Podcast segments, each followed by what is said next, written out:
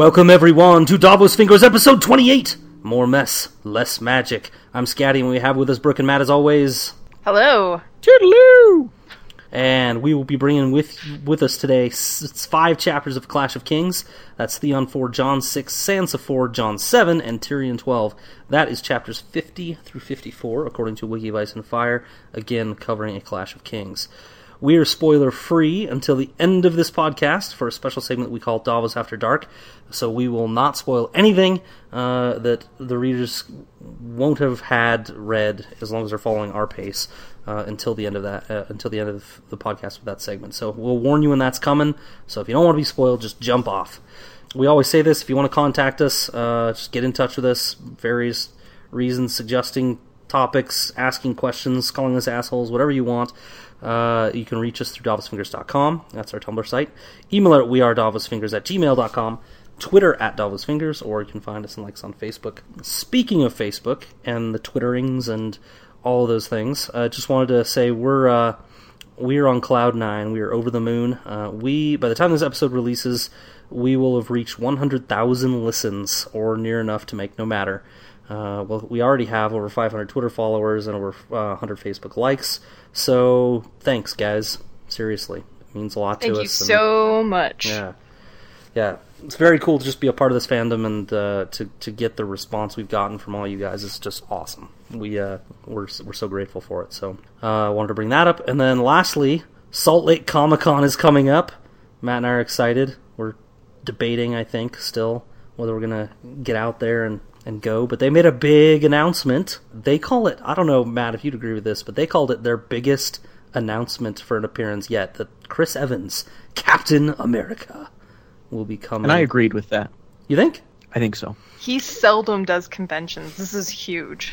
Well, and it's it. You know, we've had legendary stars, Patrick Stewart's and uh, guys like that before, but for someone with current star power, like as big as the Avengers is right now, Yeah. with uh, the money that it's raking in and stuff like that, and the amount of T-shirts and action figures and stuff that this guy's face is on, I, I think it's I think it's their biggest. It's just that he's such a good-looking human too. I mean, there's probably maybe only two other humans better looking than Chris Evans in Salt Lake City, and that's your wives. So this is huge for just the people of Salt Lake in general. I was gonna say it ain't me. I It don't- We rarely see someone this beautiful. I like. Little Valley. So beautiful. Man, I don't Oh, see it. I, li- I like him as an actor. Actually, no. Listen, I like him as an actor a lot. Even actually, objectively, he's just. Oh. If Chris, Chris- if Chris Evans was like, "Matt, I want to kiss you," I'd be like, I'd like, I might, I like fight it for a minute. but if, but if he really persisted, You're a lady, so you put up a token protest. say Maybe no have to more. the question of why is Chris Evans working so hard to kiss me? But I- so topically uh you know for for you know the timeliness of this appearance you know how big he is right now i agree but we've had icons at this event before sure, comics wouldn't exist probably without stan well they might exist but not not the way they are without stan lee he came patrick stewart Yeah, I- came he's I'd like probably say Stan Lee's the next biggest. yeah, maybe. Anyway, a huge announcement. Regardless, I think he's only going to be there one day, and it's probably going to like fill the room. People that want to touch his chest. Um, For listeners, the yeah, Salt Lake like. Comic Con is in September, right? it is September twenty second through twenty fourth, I think, or something like that. Here you go. Yeah. We'll Yeah. link it on our website, davosfingers.com, and you can go the long way Yeah. to the official website. Yeah, yeah, yeah, yeah. All right. Uh, okay, so that's it for announcements. So I think it's time to uh, dive in. Matt, please take us to Theon. Yes. His daddy lost the war, so he's living in the north. Now he's somewhere stuck between being a kraken and a wolf. Yeah, it's Theon Greyjoy. With a smile so sly, put an arrow through your eye. Yeah, it's Theon Greyjoy. Make a lady scream and I want to be a king. Yeah, it's Theon uh, Greyjoy. Loyalty speaks, but there's something that rigs. Yeah, it's Theon uh, Greyjoy. So after doing it in Ned's bed with a tavern wench, a feat he's tremendously proud of, Theon is all a slumber. when suddenly he's awoken by a strange premonition that something is amiss. So, after trying to convince himself that everything's nice and quiet, he realizes that it's actually too quiet. Yeah, a little too quiet. Hmm. In particular, the dire wolves have fallen silent. So to be sure everything's cool, he sends his door guard to check on the wolves in the Godswood and Wex to check on Bran and Wiccan, and both return with oh crap news. Both the dire wolves and the boys are gone. A quick round of the castle reveals two dead guards at the hunter's gate, which, sitting conveniently on the west side of Winterfell, opens right into the large, dense wolfwood. And to his horror, Theo- Theon realizes that the scant 30 men which he'd taken Winterfell with are not nearly enough to effectively keep watch over all of the castle as well as on each other. And as such, the escapees have quite the head start. So, stirring the Winterfellians from their sleep, and all except Osha, the Reed siblings, and Hodor, who appear to have escaped with the boys, he gathers them all in the yard to try and get some answers. He's convinced that they are scheming against him to save the Stark boys, and flabbergasted that after all he's done for them and how well he's treated them, they'd still be so cruel as to return the favor in such a terrible way. So after a quick inventory reveals that no food, horses, weapons, or even clothing is missing, Theon's convinced that someone is either harboring the boys or that they can't have traveled far. Not getting any answers from the small folk, Theon waits for daylight, then organizes a search party comprised of a few Ironborn, as well as men and hounds of Winterfell who are strongly coerced into going to go out and look for the boys. Even Maester Luwin is forced to go, mostly because Theon doesn't trust Luwin to be alone without him, Theon, at Winterfell. So, winding their way deeper into the Wolfswood, the hounds seem to pick up a scent, and eventually they arrive at a brook. And it's there that the scent stops, with the animals unable to determine where or even if the wolves, who must have entered the lake, had ever exited. Theon befuddled, his squire Wex suddenly comes to a realization.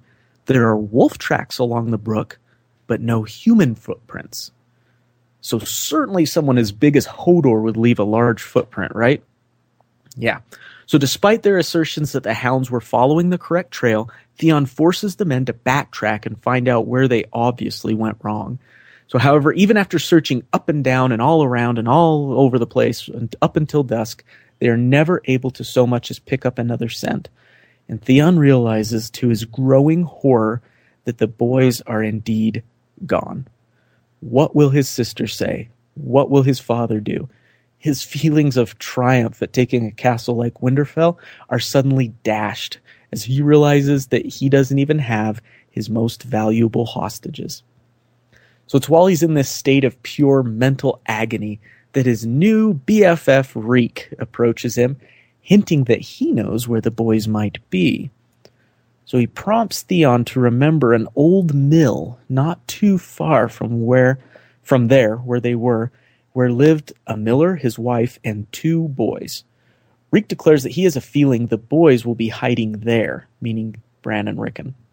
When Theon expresses confusion, Reek opens a rucksack that he'd brought along with him from Winterfell, revealing clothing inside, even down to a wolf's head brooch.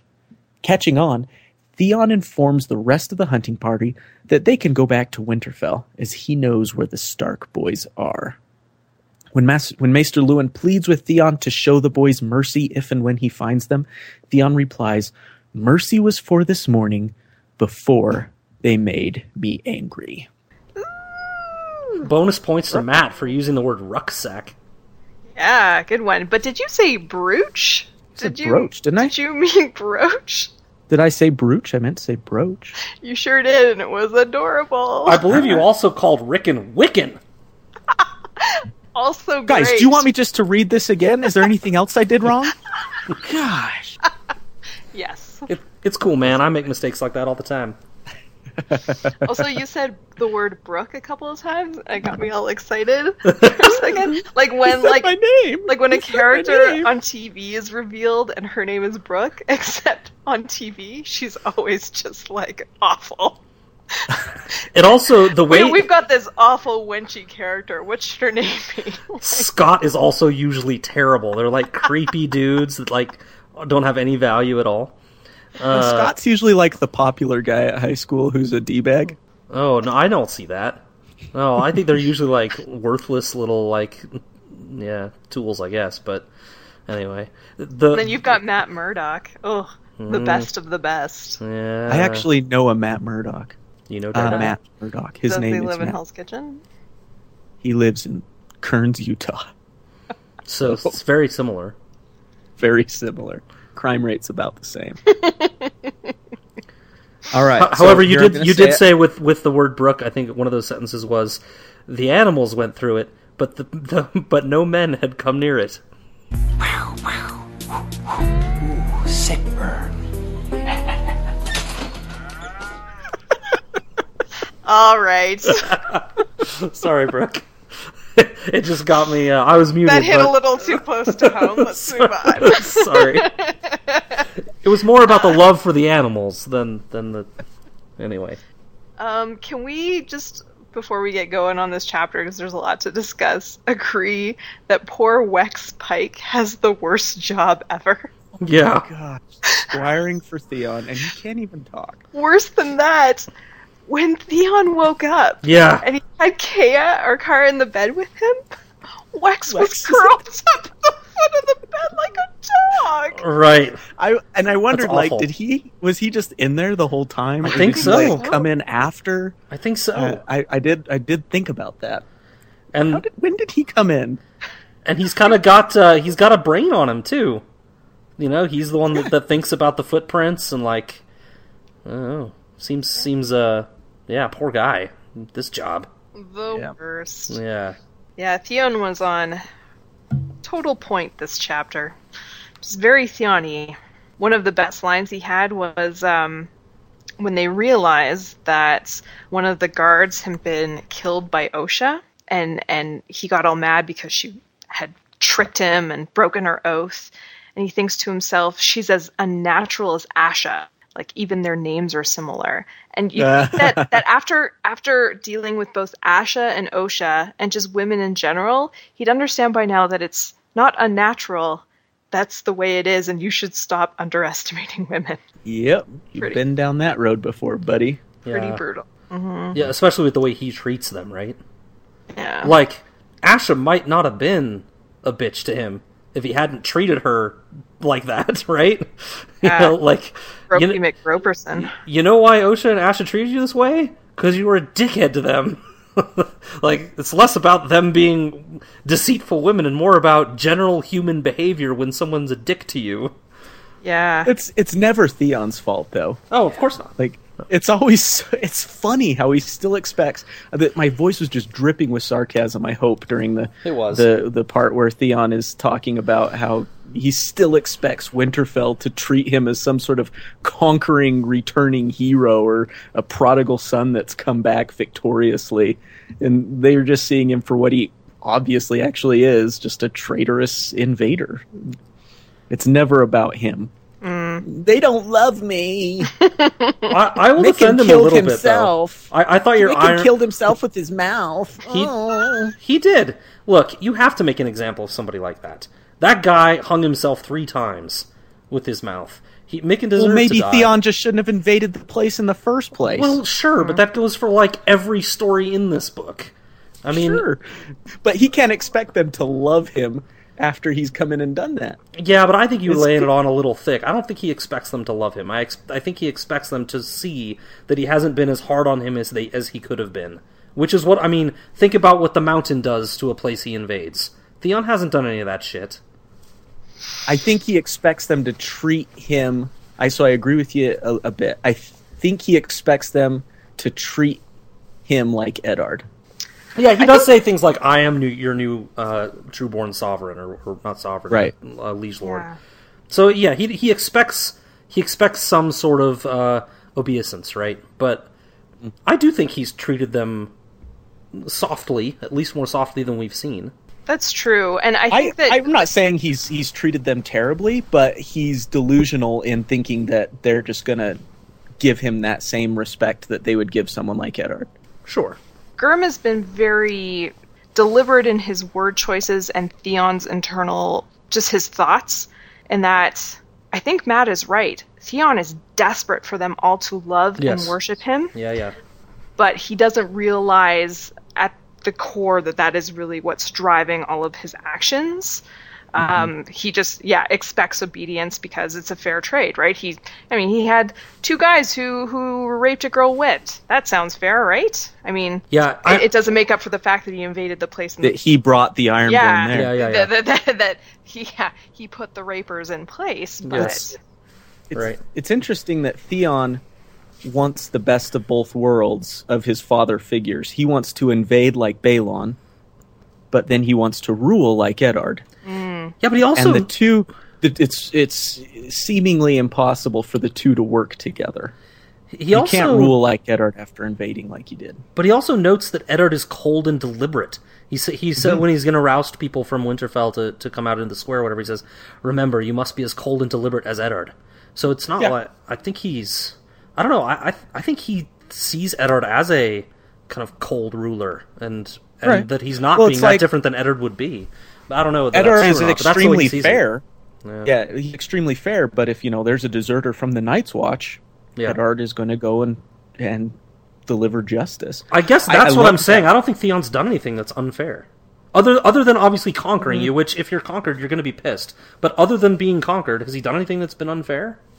I, I, it's more his inner monologue of expecting this obedience and stuff, and you're Yeah. not going to get that just by walking in with a bunch Yeah, of he ver- nasty Ironborn and standing up and saying "Love me." He very much wants to be loved. I see what you're saying. I mean, he he literally says at one point when he, he's playing off of off of the flaying that Reek suggests, right? He's like, ah, let's flay them all. They won't keep their secrets then. And he his inner monologue actually says, let them see this. At least they'll know while I'm in charge that won't be happening. Maybe Right. that will Yeah. get them to love me, right? Like it's it's uh I I agree with what Brooke's saying. Like I don't I don't think he realizes how badly he wants it, even when his inner monologue is saying things to himself like that. Like that's really what he's after is acceptance and love. Yeah. I did love that passage that you brought up, the one about he must be cold and deliberate as Lord Eddard. And I think it's interesting that when Theon finds himself in the midst of a crisis like this, the person he tries to emulate, Yeah. despite how much he mm. said he doesn't like Eddard and Eddard was unfair to him, da da da da da, he finds himself just immediately trying to act like Eddard. Yeah. Yep. the spice of bedding a common whore in Lord Eddard's bed. Yeah, yeah. Yeah. Mm-hmm. Yep. Yeah, that is some unresolved emotions about that replacement parental figure for sure. Yeah. So it sounds to me like the plan Reek has is to go to this mill where he both he and Theon know there are young boys, and Reek had the forethought to grab one of the kids' cloak and I'm sorry, what was that? Brooch? Brooch? It's a brooch. Look, It's a brood. Like of, Brooke? it's a brood of brooching brooches. it's like the word brook, but brooch. Oh, that's pretty Freudian, man. Anyways, so he had the forethought to grab it before the chase, and they've been out in the woods for like a solid day even started. So Reek, it, it, sounds like Reek knew that this was going to happen all along, where they'd have to perhaps go and find some replacement Starks. Yeah, he either knew kn- knew that or just had a feeling that Theon was going to bum- bumble this, right? Like e- either hmm. That the Starks knew something Theon didn't, or that Theon was going to bungle it up anyway. He's certainly thinking ahead. It's uh, you know, high marks for for problem solving, I guess, for Reek. It's scary to see someone that um, clever. Yeah. Yeah, that he gross? he had to hint to Theon like three times. Yes. Wink, then- wink, Yeah. wink. and then take him off the horse into the woods to Yeah. chat. Theon, privately. listen to me. Look at my face. Yeah. yeah. Uh, But yeah, it does look like what the plan is. It's uh, Mm-hmm, terrifying. Oh, uh, one little thing when they're talking about the when Walder Frey goes all mystical and magical about his uh, his foes to the north, the the Bogmen. Uh, he talk, you know, he's talking about about the frog eaters and stuff, and and then Maester Luwin chimes in and, and talks about uh, you know how they were close with the children of the forest. Maybe they know some secrets and stuff. He just vaguely mentions something called the Hammer of the Waters, and uh, the readers might not know what this is, so I thought I'd just let in a little bit. Uh, the Hammer of the Waters is basically magic uh, that was used to break the Arm of Dorn. So the Arm of Dorn used to connect through uh, what is it? The Stepstones, Matt? I think. Through the, Stepstones Stepstones. are what's left. Yeah, the Stepstones are what's left, but that used to actually connect to Essos across the the uh, the little channel there. Uh, but the Hammer of Waters broke it so that men couldn't just walk across like that. Um, and the impression is that they tried this same magic around where um, Moat where Moat Cailin neck. is, where the neck is. Yeah, and that that's one of the reasons uh, for its boggy nature. I don't know. There's there's stuff online all about it about uh, whether that I think would stay that boggy or not. introduced Yeah. Cailin. Yeah. But uh, anyway, so that's that's what the Hammer of the Waters is. If, if people didn't know, Oh, that's good. Sakusus Mappas. yeah, for the neck. And also, good to know that the frogmen apparently have, or the frog eaters, whatever we're calling them, apparently have moss for armpit hair. Yes, it's very So helpful. That's fun. Yeah. Yep. Uh, so if they put rolling stones in there, what would happen? Hey, oh, Because they'd gather no moss. So then I don't know. That's what the women do. Yes, right. Rolling stone gathers no moss. Believe a trail of busted stuff. There you go. Uh, okay. That's all I got. uh, We oh we, oh, we Yeah. did learn one little bit more about Poxy Tim, a fine bowman.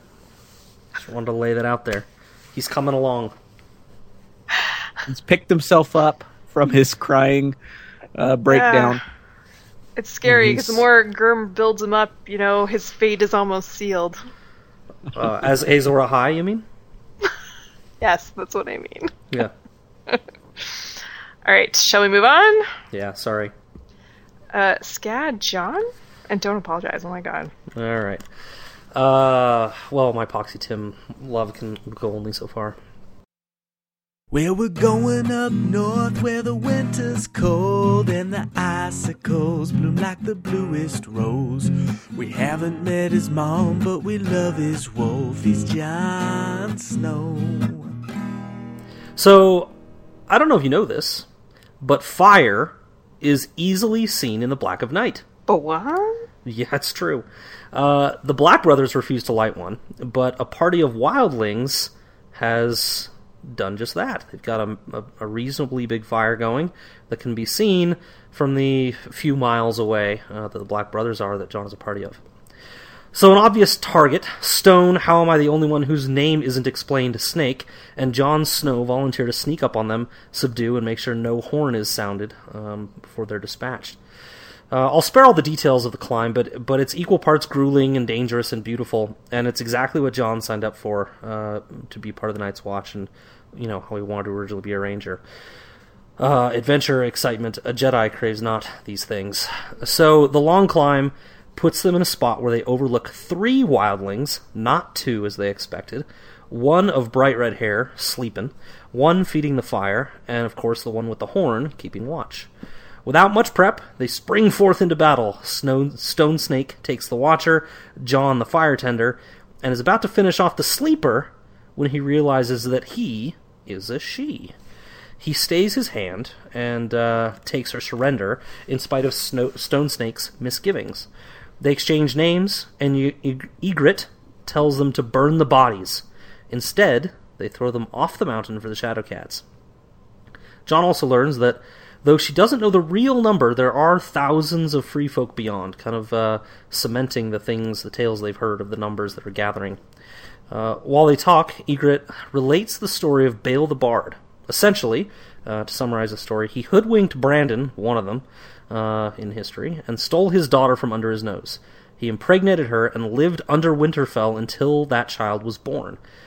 Basically, the point of the story is wildlings and Starks have shared blood ever since this happened, uh, if the legends are true. Uh, not too long after she relates this story, uh, shows up and demands that they must kill the hostage. Jon says, uh, "Hey, hand in the air. It's my responsibility." So they leave him to it. Egret faces death bravely for what's worth, her neck bent hair, uh, hair to the side, only asking that he does it cleanly and quickly. Uh, Jon can't do it though, and he lets Egret go free, and that is the end of the chapter.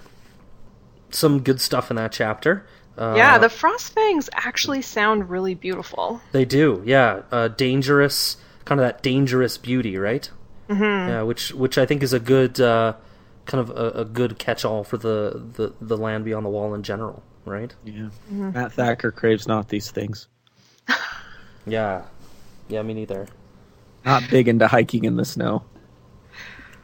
No, Not big into hiking, period. But whatever. yeah.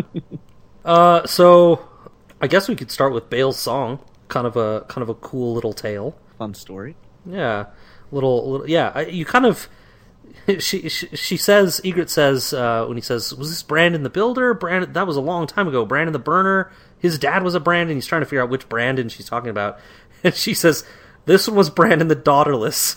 She's like, shut up, dude. Another one of the good one-liners. Yeah. You gonna listen to my story or what? but and and so it's funny, right? We're all laughing, but it also I think it underscores uh, this is kind of like a legend, you know. Like I don't, Right. I don't know how true it really is. There's a lot of stories in Nan's tales, right, where you know a lot of the details aren't really there. How solid? How much it? of it has been modified Yeah. since it first started? Yeah, exactly. And you know the fact that the Starks have seven billion Brandons in their line doesn't help. Um, Yeah, I took a peek at the uh, Stark lineage in the World of Ice and Fire and wasn't seeing one that gave me too much of a clue as to which Brandon it was. Oh yeah, there was no Brandon Yeah. the Daughterless. I not that I was seeing, Well, not one that matched that description of kids. So Anyway, so Um, no, I was I was gonna move on. so was I. Well, I was just going to talk about the wildlings and how stupid they are for lighting a fire.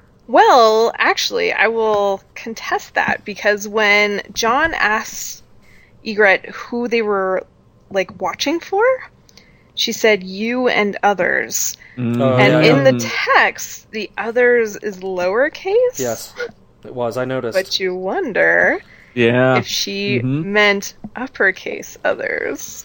keeping the fire there to protect them. Yep. I thought your uh, hatred of puns would keep you from noticing that. I don't think it's a pun. I think it's like just a misinterpretation of the word.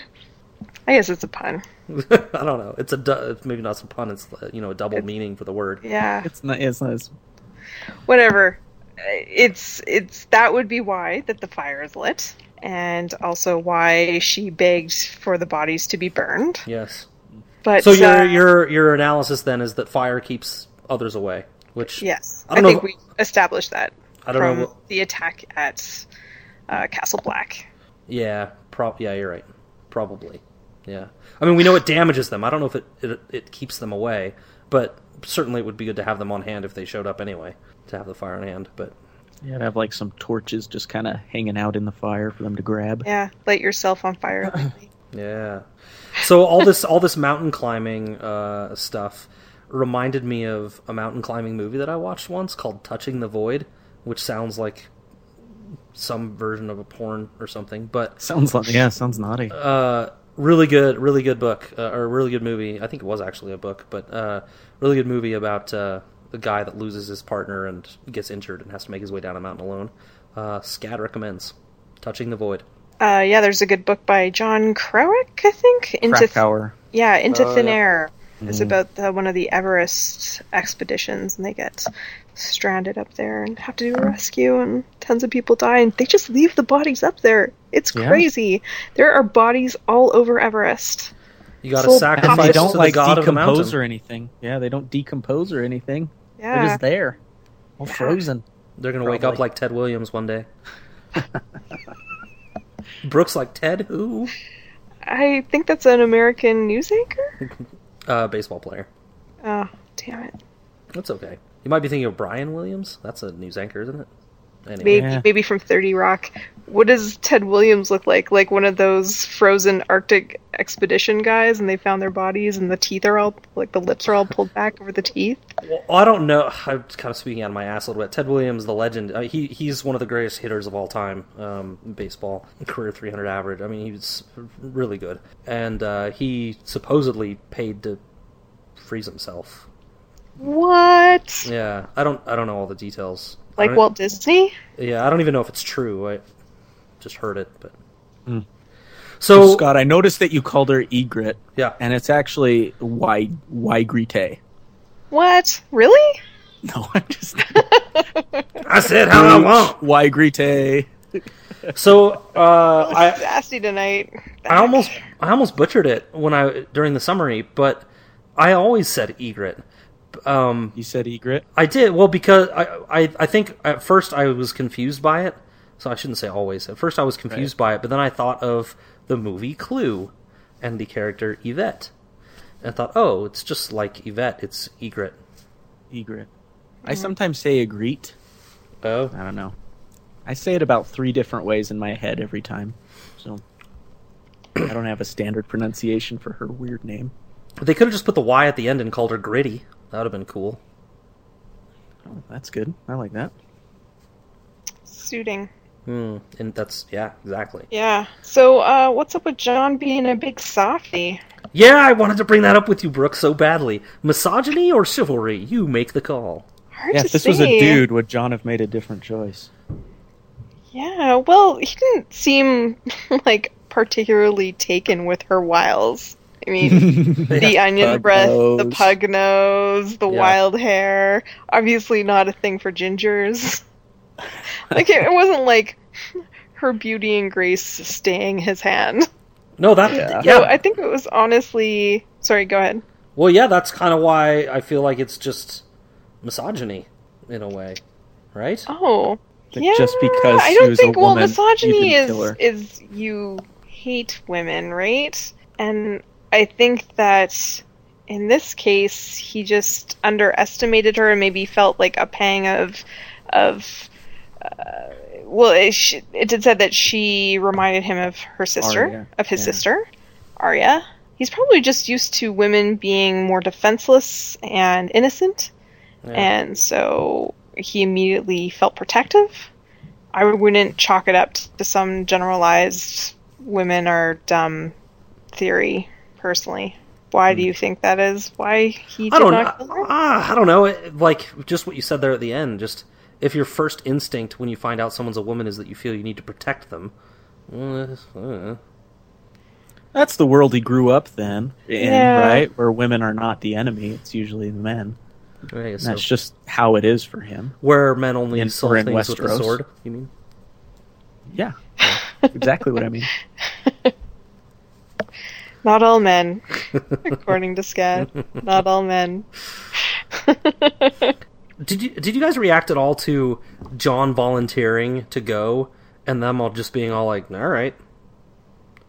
You got this Yeah, this stone snake guy who's repeatedly like the best eyes and the best climber. It's like, "All right, that makes sense." Jon, who's got a fucked up hand, has never been north of the wall, never fought a wildling. Is like, "I'll be the second guy," and they don't even blink an eye. He's got spunk though. Yeah.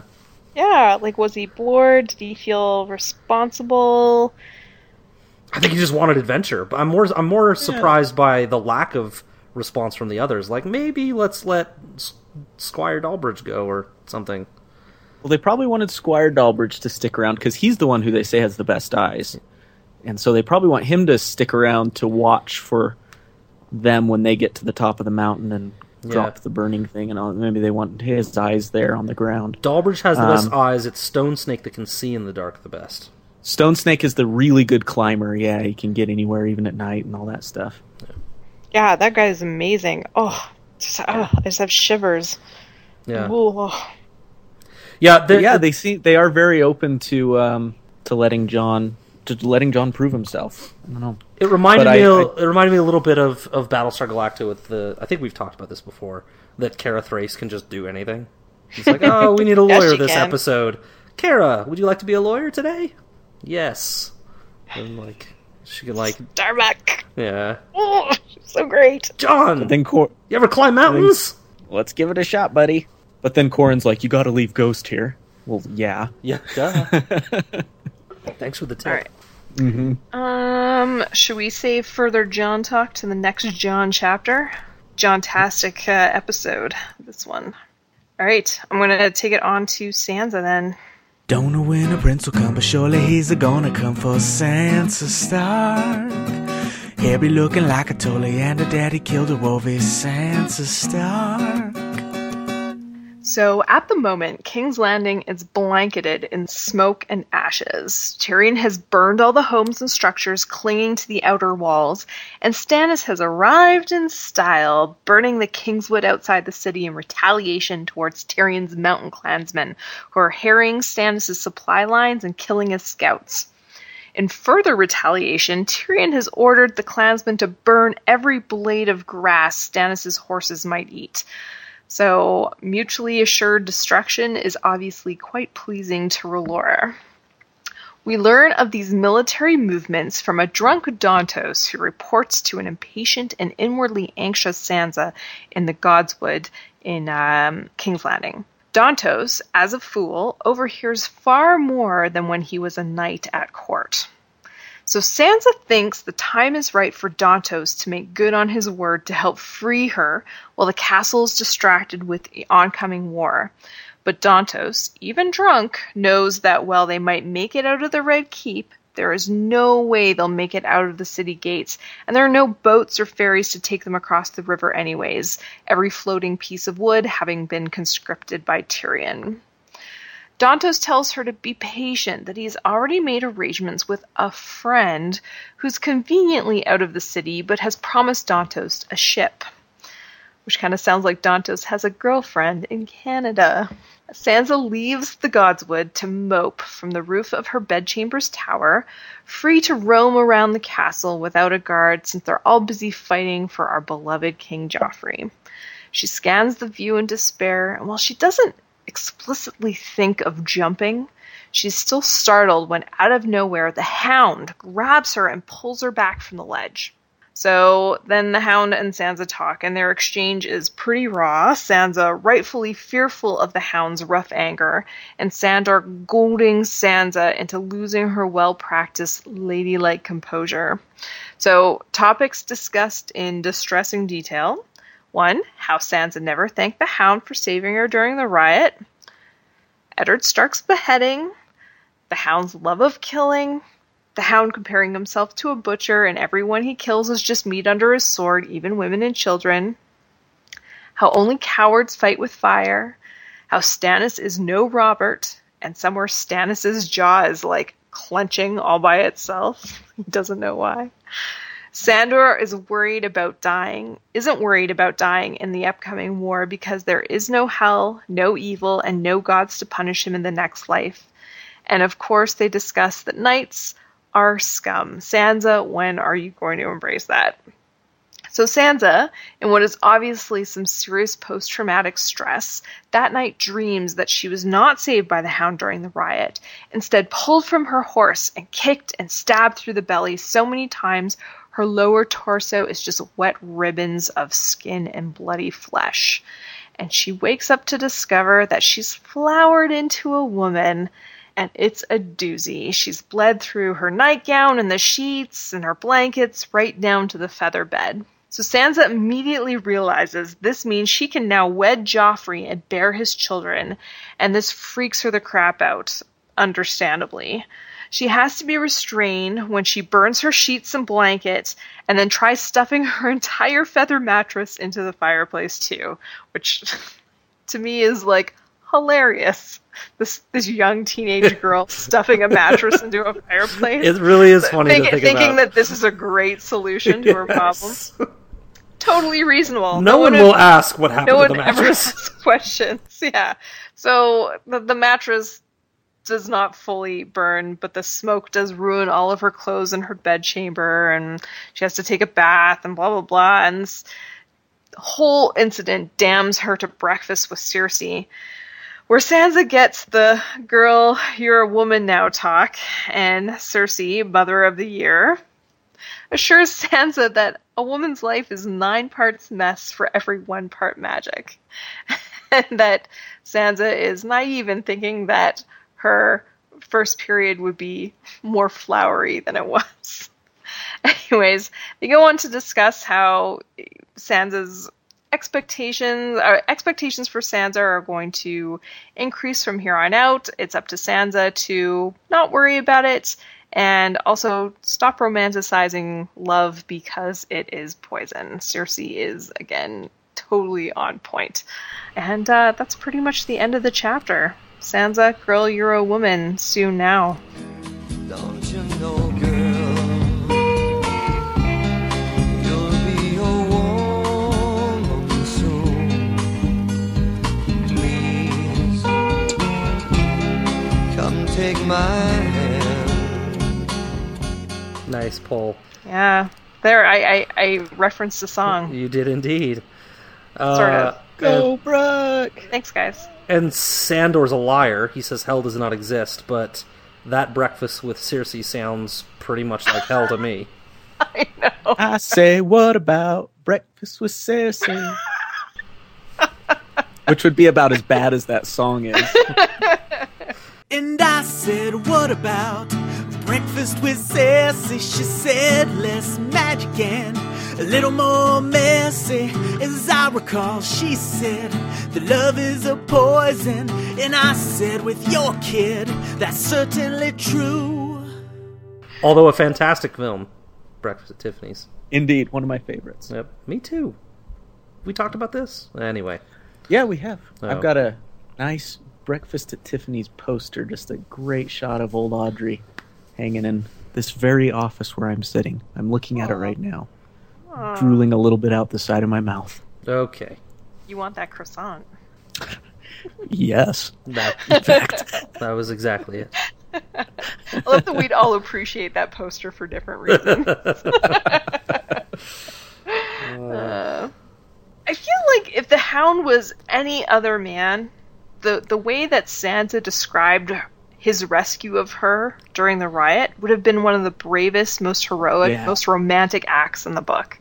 Like mm-hmm. just amazing. Just like this this fearsome knight emerging out of the crowd, hacking hacking riders out of the way, pulling her up onto the horse, saving her almost effortlessly, but like gallantly, them riding off back to the castle. But it's the hound, so Yeah. Yeah. kind of like, uh, You're a monster. yeah, she didn't even thank him Mm-hmm. She should have. until he cornered her up on a deserted tower. Thank She's me. like, um, hey, so about the other day. Yeah.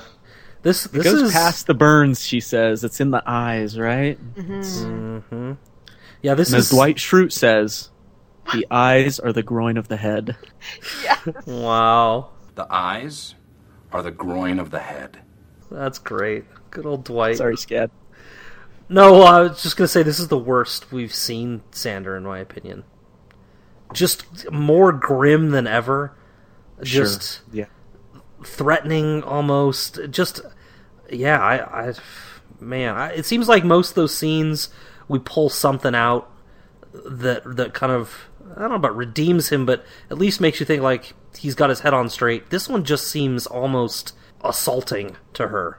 Like Right. I'm just intentionally trying to creep her out and scare her, not trying to enlighten her. Even though some of the information he gives is is enlightening, right? I, Well, the I intent wonder- seems worse. I wonder if it's because he thought she was going to jump and it really upset him. Uh, maybe. And so and so he retaliated by you know going on the aggressive, uh, The only way going he on the knows how, offensive. yeah. Yeah, Uh, the only way uh, by hurting her because he was hurt by talking about you know her father's headless dancing body on the steps of the Great Sept and um, what else? Oh, how much he loves killing. He really enjoys it because he knew that that would just disgust her and upset her. Yeah.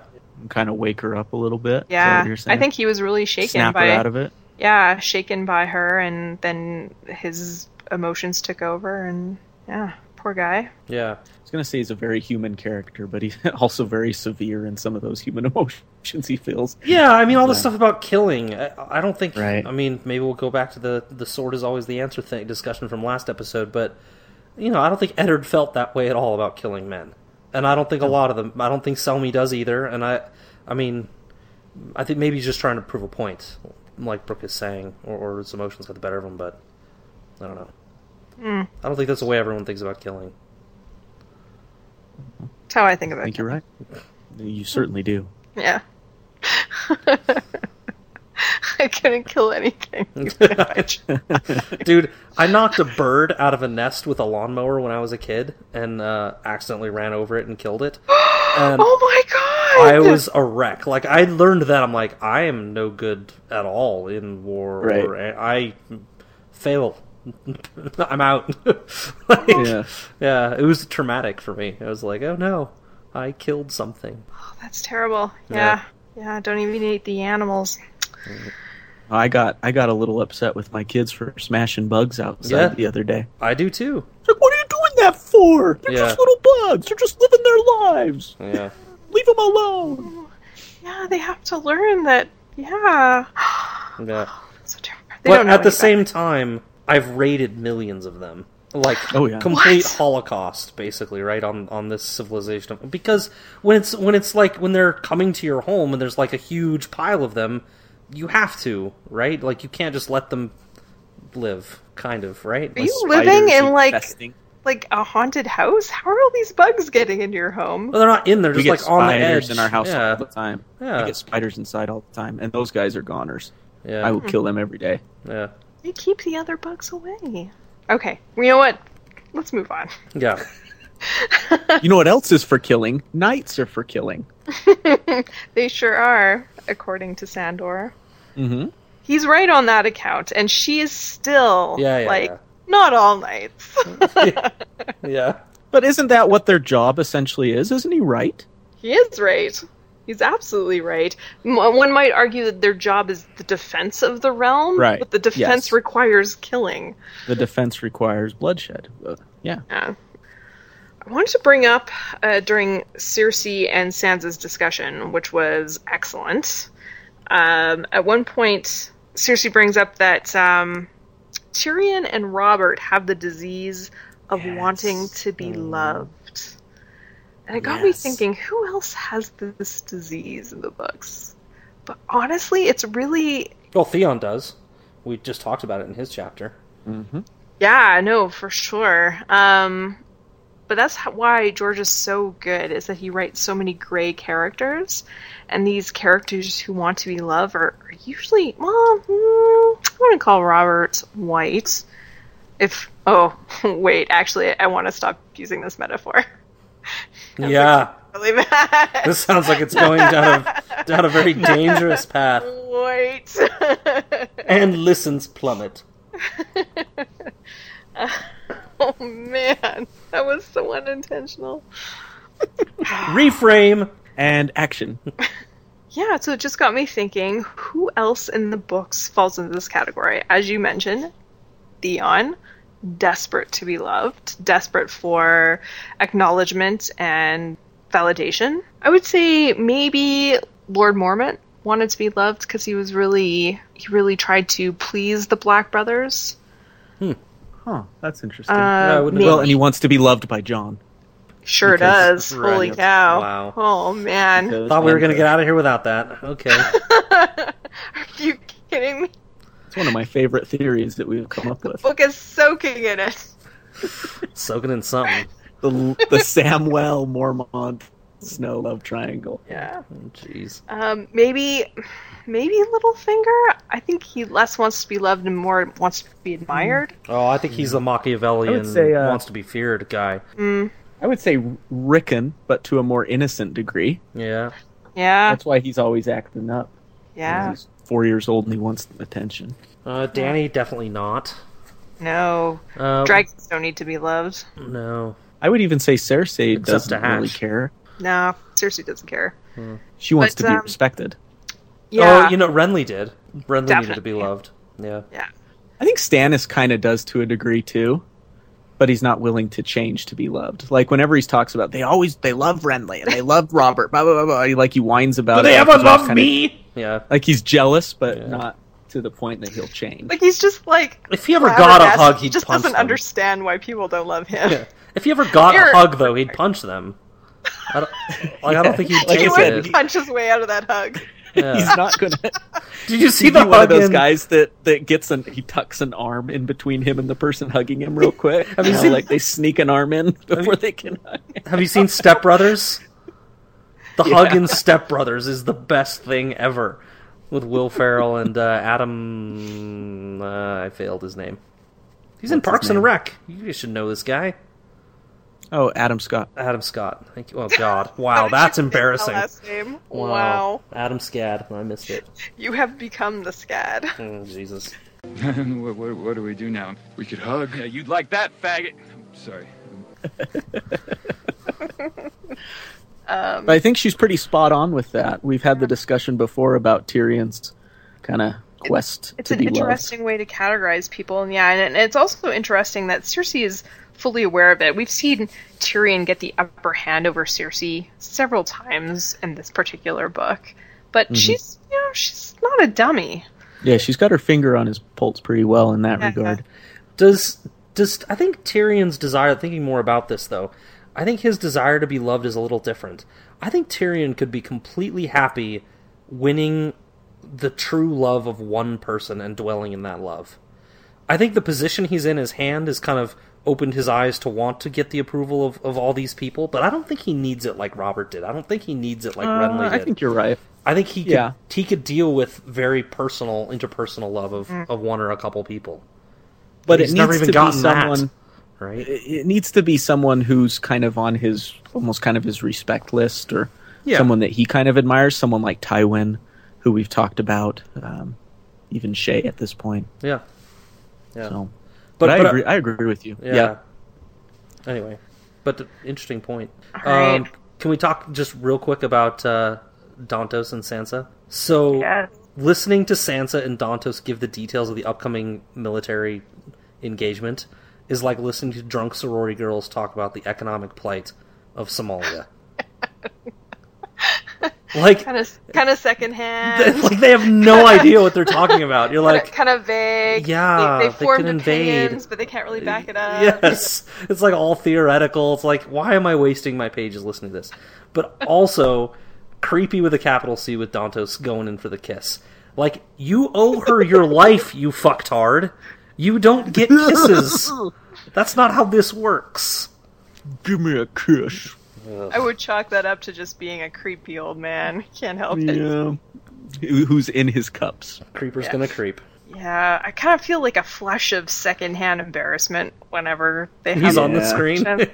Yeah. Yep. Oh, Dantos, what are you gonna say Yeah. next? yeah. Almost like yeah, like on those shows where you know something embarrassing's going to happen to someone, and it's almost hard for you to watch. Yeah, like watching out of one eye. Oh. Yeah, like oh, this is gonna happen. It's not gonna be pretty. hmm Yeah, and then Sansa really exhibiting a lot of signs of like PTSD. Yes. That, Extreme trauma. Yeah. yeah.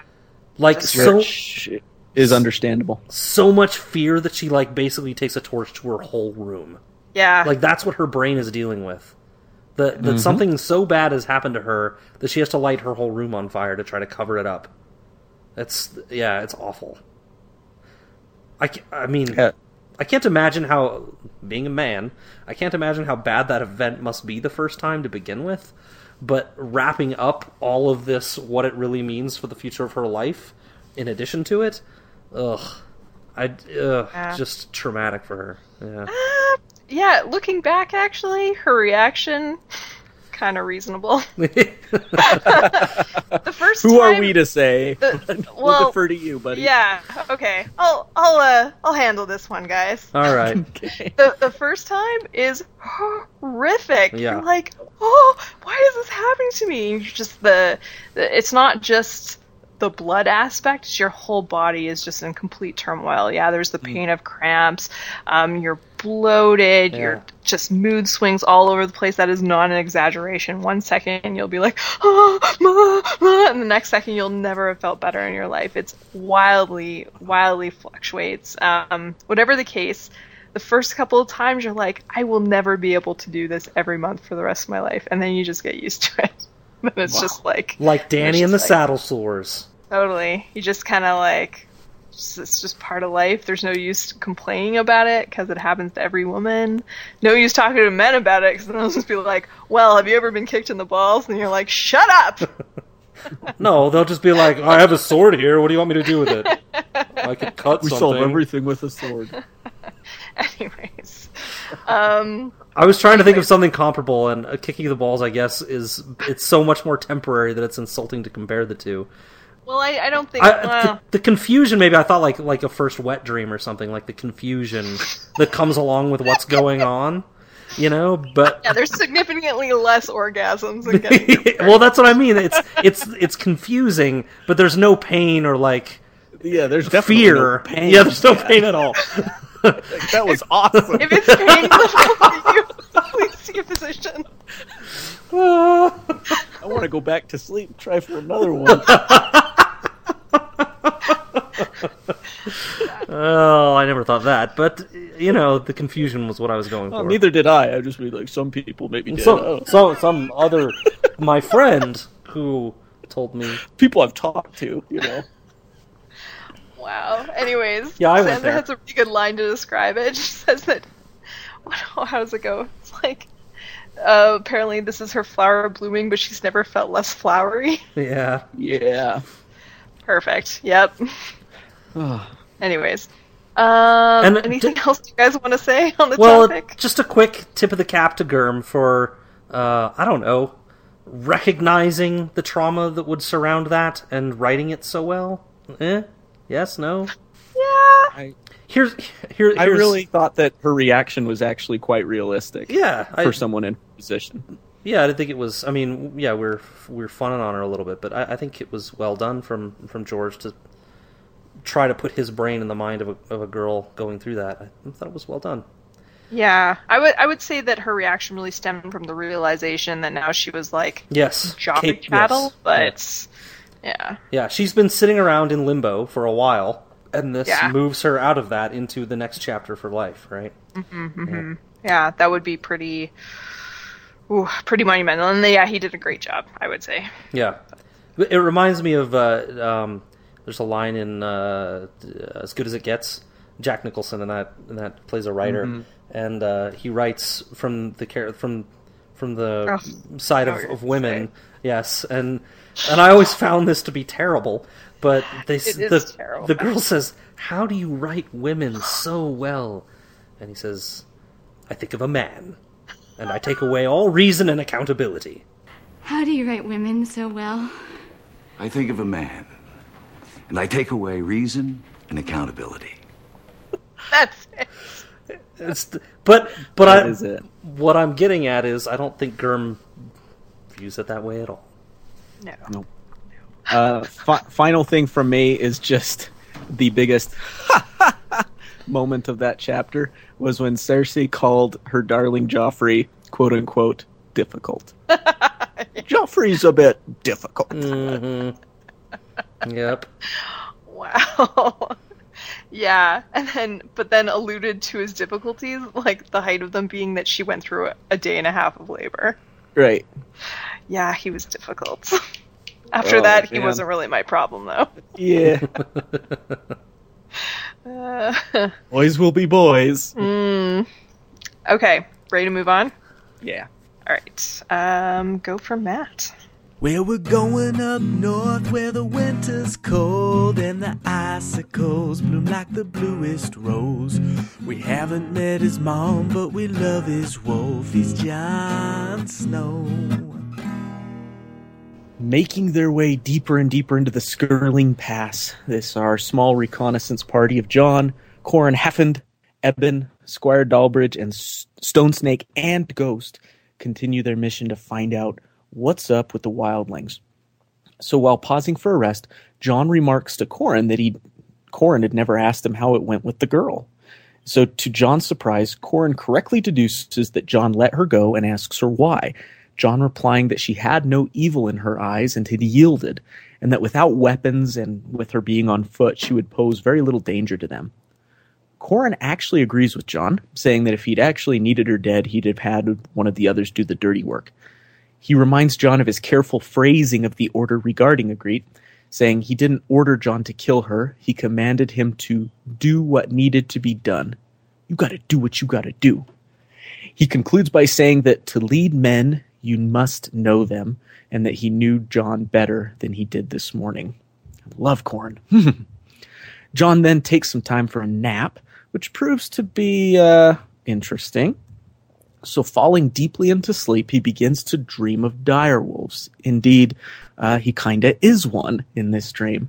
And he notices that there were six dire wolves, but now are only five, and all of them separated. He feels kind of the loneliness and incompleteness that accompanies that knowledge. And as the dream goes on, he hears a voice calling his name. And after looking around, he realizes it's coming from, wait for it, a weirwood tree.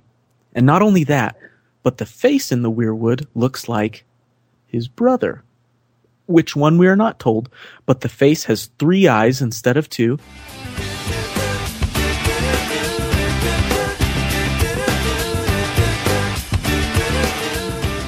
And tells him not to be afraid and that he just needs to open his eye.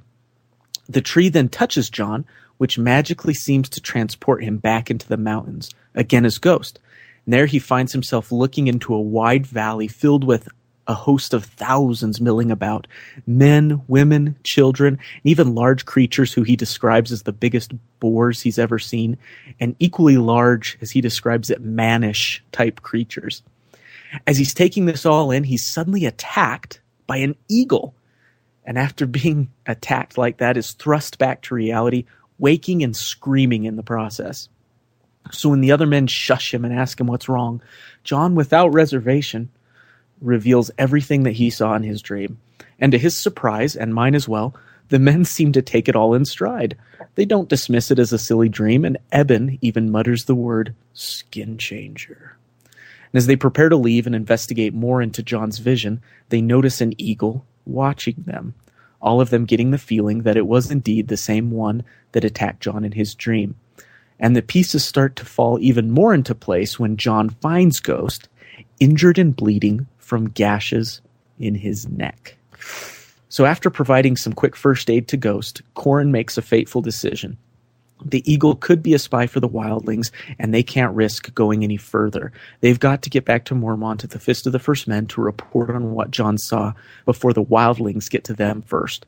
So, riding through the night, they arrive back to the site where Jon and uh, Stone Snake had killed the wildlings and where Jon had let Ygritte escape. Knowing of its strategic positioning, Qhorin leaves Squire Dalbridge, who's one of the best archers in the watch, there so he can pick off as many wildlings as he can and cover the escape of the others. And as Jon uh, deduces, most certainly die in the process. And the last thing Jon hears as they begin fleeing is a hunting horn echoing through the mountains. And Qhorin says something along the lines of, Here they come, right? And it made me think of Gandalf. But that's the end of the chapter. They are coming. Yeah, they are coming. Thanks, Gad. They are coming. Mines of Moria, yeah? Yeah, it was I actually it. Gandalf reading uh, from the book, right in uh, Right. uh, Balin's Tomb. Yeah. Yeah, it was Yeah. Ori. When uh, Pippin drops the thing down the well and stuff. Yep. I'm a fan of Lord of the Rings. Look, we gotta pull a nerd card out every once in a while just to make sure everyone knows it's still true. yes. It's kind of crazy though, because when they decided to turn back, they were still really basing that decision on Jon's dream. Yes. Qhorin is the anti Luwin. Right? He is totally. Holy cow! Yeah, almost too into this magic stuff. yeah. S- Reasonably small evidence, huge decision based off of it, and just goes. and the other guys right. seem totally cool with it too. Like Yeah. these Shadow Tower dudes are totally my type. I would want to be at the Shadow Tower if I were in the Night's Watch. Oh my gosh, especially um, especially Squire Dalbridge, who is hardcore. Yeah. Yeah. Like, we need someone to stay behind. Yeah. Definitely gonna die. He's like, yeah, no problem. Just leave me all your arrows. My Give job. my- give my Aaron an apple when he gets back. Yeah, yeah. This is the Night's Watch And at this its is- best, right? Self-sacrifice, is no explanations. Where the no wives and kids and things holding them back becomes really valuable, Mm. right? Yeah. And it's where you see why they take the vows that they do, so that someone like Dalbridge will just go without reservation up onto that mountain and protect his brothers until the end. It's so really cool. It's I really agree. cool It because you've seen. Like Sorry, there go ahead. Nope. Go ahead. Well, I I, uh, I was just gonna say, I, I feel like we've seen a lot of dysfunction in the Night's Watch. Even even so far as uh, one of the last chapter was the last chapter we saw Jon before he went with this party. He overhears the people openly talking about um, betraying the you know uh, the Lord Commander's uh, orders, right? Like we feel, I feel like we've seen a lot of disorder and dysfunction, and you know the training, and Alistair Thorne's a dick, and like all this stuff. But this is the Night's Watch. In the last chapter too, you know, Stone Snake just volunteers and just goes like, "All right, let's do it." You know, like this is the Night's Watch at its best. This is what they're meant for, and it was just awesome to read. This is this is all these shadow tower the guys. mountain. Yeah. It's all these Shadow Tower guys. It, it's almost like there was a generation of Black brothers, and they were all connected because they knew Mance Rayder, and they're just sort of kick ass and totally into it. And I feel like that is maybe one of the things that influenced Jon to volunteer to go up the mountain because it was almost like um like osmosis, this attitude of get her done leaking leaking into him. Gross. Yeah, that's it, Brooke. Yeah, thanks. I, I knew what you meant in both ways. I do words good. Uh, but yeah, I agree, and it's maybe it's part of them being from the Shadow Tower, and so they're kind of away from the politics of Castle Black, as it were. I don't know, or and it could be a, a generation type thing where it's just these guys that uh, were buddies with Mance. They know what to do. Uh, they're just hardcore. Um, I, I wonder. Qhorin's kind of he's considered the second in command at Castle Black, right? Or at just Shadow Tower behind Denys Mallister. Uh, you have to wonder if maybe some of it is due to his his leadership and just leading by example that guys kind of um, up their game after being inspired by the type of guy that Qhorin is. Uh, we see some of that with Jon, and it could be the same with some of these other guys. I don't know. Although we know Dalbridge and stuff is older than Qhorin, but Yeah, Yeah. That, that's an interesting thought. So it's uh, kind of were they that way originally, or did they become that way because of different leadership received there rather than the leadership received at Castle Black? Right. Right. I love Qhorin's uh, leadership style, talking about knowing his men and choosing the right ones for the job. You can tell that after this, after hearing that, you go, "Oh, so it wasn't when he when he went on this mission in the first place. He didn't just point to the first three brothers he saw and say, "Come with me." You know, Ebben.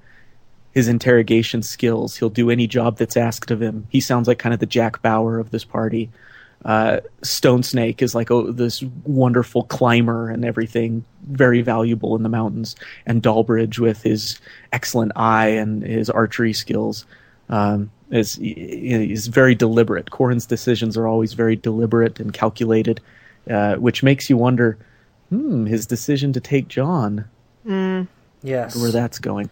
And and is this?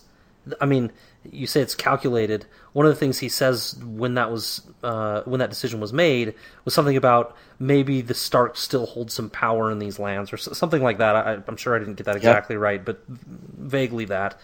And you wonder Now he's seeing it. Yeah, you wonder if this is what he's referring to. Like he did he have some sense of this? Ah, you know, get that- like yeah, maybe maybe it was just a lucky guess or something. But you know, he's he sees the magic of you know the Starks and reacts accordingly, right? And it's almost just like he knew it would happen. It's kind of weird, right? Yeah, he fell under Jon's unintentional spell as well. Jeez. Uh, speaking of Jon, poor Ghost. Oh, Ghost Yeah. didn't see it coming. He was being warged. He couldn't get out of the way. He got toe up. Yeah. Yeah, but Jon was legit inside of Ghost, like Bran Right. style warging.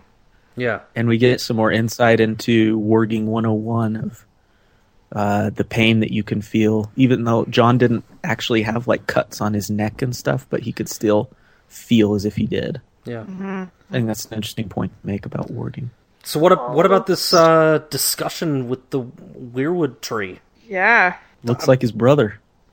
Yeah. Uh, awesome. What? Where did this come from? All of a sudden, okay, so we're we're like two layers deep into magic now. We're warged into a wolf, and we're talking to a fucking tree as that wolf Yeah. that, that being tree a represented by a brother. yes, that's what, maybe maybe that's three with layers three deep. eyes. Mm-hmm. Yeah. Yeah. Yep. What? Yeah. pretty intense. And and the reader knows what's going on. Like all of the clues have been laid out for us. And now the connections are being made, but what will it what what what will become of it? Yeah. Yeah. Indeed. Who knows? Uh, first confirmation that giants and mammoths exist. Just a small note there, I guess. Yeah. Yeah, I find it interesting that the Black Brothers haven't seen more of them. Yeah. Like they must be really far north. Or those creatures have come really far south. Yeah. Sorry. More Sorry. so than they normally would. Yeah, I mean like they They dwell. the very Oh, yeah, far their north. Yeah. Dwellings. Yeah. Yep. I think I think they state that somewhere along the line. But kind of cool. Can you imagine if mammoths still existed? So great. Such a cool animal. I imagine it would be like elephants. But bigger and hairier. Yes. Snuffleupagus or Yeah. That's what I bird. uh yeah, so great chapter. Ready to move on? Uh, I would One, be. can I give one? Oh boy. Yep. Oh gosh, mine's quick. Please do. Mine's quicker, I'll bet. I, I bet. Following suit. Yeah. I love Go ahead. how, how there's like a long silence and I'm like, okay, I think we've discussed everything. We can move on. I'm like, okay, ready to move on. You guys are like, oh no, wait. Chill out, Brooke. Come on. Mine isn't even a talking point. I just need to pause so I can go get my book because I left it upstairs and I have a passage to read. Okay, so go ahead. All right. Well, go ahead. Matt has a point actually, right? So go ahead with that. Then I'll go get it. I was just gonna quote Robert E. Lee. I was watching. We were talking about the American Civil War before we started, and I was just watched Gettysburg this past week. It took me about three days because that movie is four and a half hours long. Bam. But Robert E. Lee says uh, he's talking to General Longstreet, who is a general under him, and he says soldiering has one great trap: to be a good soldier, you must love the army, but to be a good commander, you must be willing to order the death of the thing you love. A lot of old Qhorin in there. That's deep. Square Dalbridge. I'm gonna look like an asshole here, but Lee wasn't even at Gettysburg, was he? Oh, he was there. Huh. Hmm. Yeah. Yep. I look like an asshat. Okay, are we ready to move on? Yeah, let's do it. All right. Ready. Scads, take us to Tyrion. Cripples and bastards and broken things, but the power of the mind can give you wings. Drinking and japing and yeah, ladies. Tyrion Lannister or imp if you please. Varys delivers a letter to Tyrion as he is on his way to see his sister. That's Tyrion's sister, not Varys' sister. The letter's contents: The Stark boys are dead. Not pinin', but uh, you get the idea. Tyrion relishes that he will get to see how his sis reacts to this news, and the reader may remember that Tyrion had some suspicions on Bran's earlier uh, condition in, in the coma and how his siblings may or may not have been involved. So this is huge news, um, and you know hits Tyrion, but he's also very interested to see how how it how it hits Cersei when it comes. So Cersei, kind of reminiscent of the scene of she and Ned in the Godswood, uh, concedes and admits to being seen by Bran and being a part of that fall, and uh, she just kind of shrugs it off. Not my fault, and dinner commences. So the two Stark boys dead, everything okay in Lannister land, I guess. Um, in a bit of irony, Cersei questions the release of Tyrion's savages, to which Tyrion responds about their skills, indicating that he's using them as effectively as he can by having them harry the lines of Stannis as he approaches the city. Uh, she indicates that she knows Tyrion plans to use the Hound in battle rather than protecting the king, to which Tyrion actually indicates the king himself should be out there participating in battle. Um, that it does the men good to see their king, their leader, out there in the field participating in the battle. She isn't convinced, though. But throughout all of this, even even the letter uh, contents, you get the sense that you're not sure exactly what this dinner is about. Um, that this banter is really just for play. That there's bigger game in the wood, enough game to make Triple B slaver, and indeed there is. Cersei has captured Tyrion's whore, his love, his first priority. Cersei has captured his one true prize. She taunts him as much as she can, lording over her victory, and it is hurting Tyrion hard. In truly awful timing, Cersei has taken this moment, mere days before the city will be bombarded by a huge battle, to take revenge on her brother's recent actions uh, around around her family, uh, namely capturing Tommen. But Tyrion calls her bluff. Cersei calls to bring in the whore. As Tyrion gazes on Alayaya, his act is perfect. He plays along pretending she matters, and she plays along too. Tyrion promises revenge, though, in a passage that I must read. Uh, and here it is. I've never liked you, Cersei, but you were my own sister, so I never did you harm. You've ended that. I will hurt you for this. I don't know how yet, but give me time. A day will come when you think yourself safe and happy, and suddenly your joy will turn to ashes in your mouth, and you'll know the debt is paid. As it might anyone, this unnerves Cersei, and uh, and she bolts. Somehow Tyrion has still won this this contest, and hashtag Cersei sucks at manipulating. As he returns to his chambers, he finds Shae waiting for him. She's come via a secret passageway, hooded so she doesn't know exactly how she got there. And uh, this reader imagined the Indiana Jones scene exactly in the Temple of Doom uh, as he Mhm. searches around for the secret entryway in his room. Uh, Shae trying to get his attention the whole time. I'm right here! I'm right here! So she tries to seduce him, but it's all too contrived, and, and Tyrion just he can't engage. Uh, for the first time, Shae's unable to get him going, ready, participatory. Um, so he's lying there with her in his arms, second guessing everything, but namely that Shae is who he thinks he is, who he thinks she is, and they fall asleep with that thought on his brain. A, a lot of doubts and concerns, and that is how the chapter ends. Very disturbing chapter all around, uh, in my Hmm. opinion. You know, Shae will never be safer than she is now. Like, Yeah, because Cersei thinks she's yeah got yeah yeah.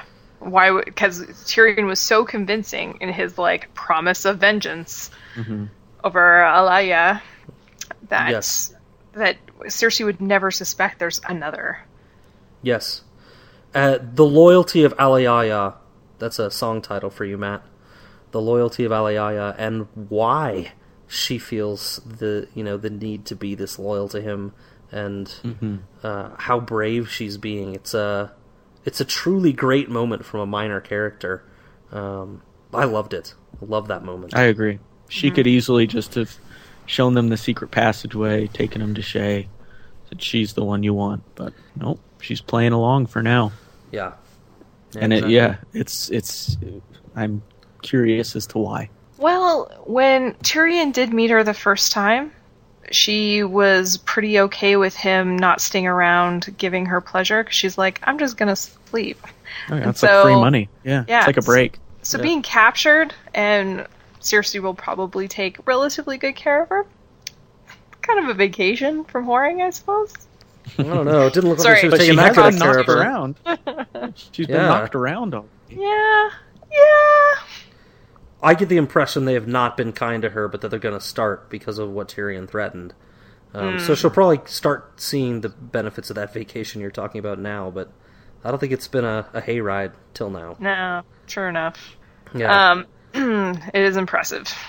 So, just I don't even know what to call it. Brilliant, or I mean, they alluded to it, uh, maybe in the last chapter that that that it's uh, maybe not all on the up and up, but GRRM has basically told us that two of the five Stark children are dead, mm-hmm. off page in a letter, Yeah. and Something I wouldn't put past GRRM. Yeah, yeah, exactly. I mean, look, we don't know much from this. We have the shady scene with Reek, you know, a few chapters ago. We have this stating that they've basically been found and killed.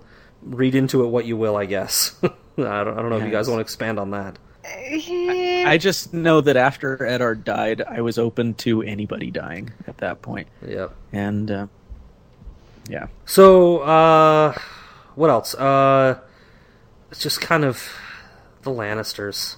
Fuck them. I mean, there's a there's a line in there where where I think Cersei says, "What injury has House Lannister done?" just in general, it's like you have done so much injury to so many. How how can you be this naive, right? Mm-hmm. Yeah, she's very Theon in her attitude there. Ah, Like, Ah, good comparison. like we haven't Yeah, burned you with our pet dragons. You should you owe us fealty because we have not Yeah. conquered you with killing. We just tricked. Except they even have done that in the Riverlands, but eh. I guess she is- Meanwhile, Cersei's setting this tasty table. yeah. Speaking of which, of why do yummy, they yummy, yummy food? why do they stuff everything? Am I the only one that just wants my chicken to be a fucking chicken? Yes. We're the exact same way. Like I don't crust want. pizza. Yeah, I you know stuffed crust crust pizza is about where I draw the line. I've seen Pizza Hut's hot dog pizza. You've seen this? Right. Yeah, they that's actually what have gonna like say. like in the crust. Yes, hot There's a little mini hot dog hot in the dogs crust. in the Oh. crust. So like almost like little uh, uh, pigs in a blanket or whatever, almost as part of the Oh. crust. And you just rip them Actually- off, and you got hot dogs and pizza. Oh, with Sounds judgments. amazing, actually. Yeah, I don't know. might be good. I mean, I just don't. I don't. I don't want my crabs stuffed with a bunch of other things or my anything. I just cook the things on their own merit. You know. Do you like spicy food? Do you like sauces?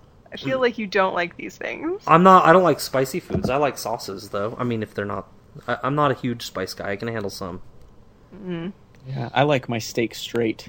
Like, I don't even eat it with steak sauce or anything. Oh, nothing. No. Yeah, I'm the same way. Putting with, like, anything French on a steak is don't an even have insult to the ketchup, steak. What? On your French fries? Yeah, I just eat French fries straight up. Have you ever dipped them in mayo? I've dipped them in fry sauce. Oh, we have fry mayo. sauce here, Brooke. Which What's It's a fry sauce? thing. uh, you don't want to know. What? Oh my gosh! I'm gonna send you some. It's amazing. To the Googler. Yeah. It's it's basically it's said it, I don't basically eat it, mayo and and I'm ketchup. It's amazing. It's basically mayo and ketchup. You just mix mayo and ketchup. You could try it. Go grab some Oh, mayo and ketchup. Wow, and I started typing together. in fry sauce, and the first thing that came up was fry sauce recipe Utah. Yeah, Yeah. it's a Utah thing. A Utah, Utah and thing. Idaho a little bit. Um, but uh, yeah, if you go out, like you go to Arizona, same they're like, thing. "What is this?" yeah. Huh, look at that. Mayo, ketchup, onion powder, and pickle juice. Yeah, that de- sounds disgusting. And so, well, so th- I can't believe we're going into this depth for this, but different restaurants will have their own versions of it, basically, and um, use various combinations of those recipes or those ingredients. Now I must have it. It's pretty tasty, I admit. I wasn't a when fan you come for down years, but- for uh, Star Wars 7's opening night. we'll- yeah, we're not letting that go, Brooke. It's happening. Hmm. Mm. Uh, I appreciate the invite. Don't get me wrong. Thank you. uh, You guys are also invited to come to Calgary. mhm. Uh, Let's go to I love how Calgary. both of our respective homes are so distasteful. Let's go to Calgary in December.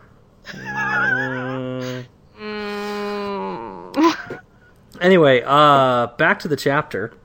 Uh, I don't have a whole lot more on it, to be honest. I mean, it's kind of it, it is what it is. Um, I, I don't feel like there's a ton of intrigue beyond what's mentioned and, and the plots that are that are kind of thrown out there. Do you guys have anything to add? so I one of the things I wondered about was how Cersei found Alayaya, and Tyrion wonders that too. I, I, And easy. I thought back, they just tail him to Alayaya's place. Isn't I- that I e- isn't that easy? Yeah, I mean, it was set up so that it looked like he was seeing her. Like, he would go up I- with her to that secret room. but I had a moment, guys. Oh, okay, Okay. go into No, your it wasn't moment. much of a moment. I don't want to cheapen your I moment. just remember that one of the first times they were going up there to Alayaya's place, there was a, and this is, I'm cheapening this enough, just giving it time on the air, but um, there was, they said they saw no one on a street but this old crone lady or old lady just Oh. w- waddling around out in the street. And I wondered, what's that old lady? Why would, you know, it's Chekhov's rifle or whatever. What's she doing? What, why would they even deign to bring her up? but wasn't And now I'm wondering if she was Cersei's spy. But wasn't that after he'd made the switch at Alayaya's place? I don't remember. I guess. Mm, I thought they saw that lady in the road with when he was riding with Varys, and Varys was giving the whole speech about they'll see a kid on To a the horse. Yeah, hmm that they'll see a Mhm. kid on the horse because that's what you're presenting, or whatever. Maybe You could not. be right. I could be wrong. You could be right. Oh, oh, I know. Yeah. I may be right. I may be wrong. You may be crazy, Yeah. but it just may be a lunatic you're looking for. Thanks for pick, thanks for picking that up, Matt. I appreciate it.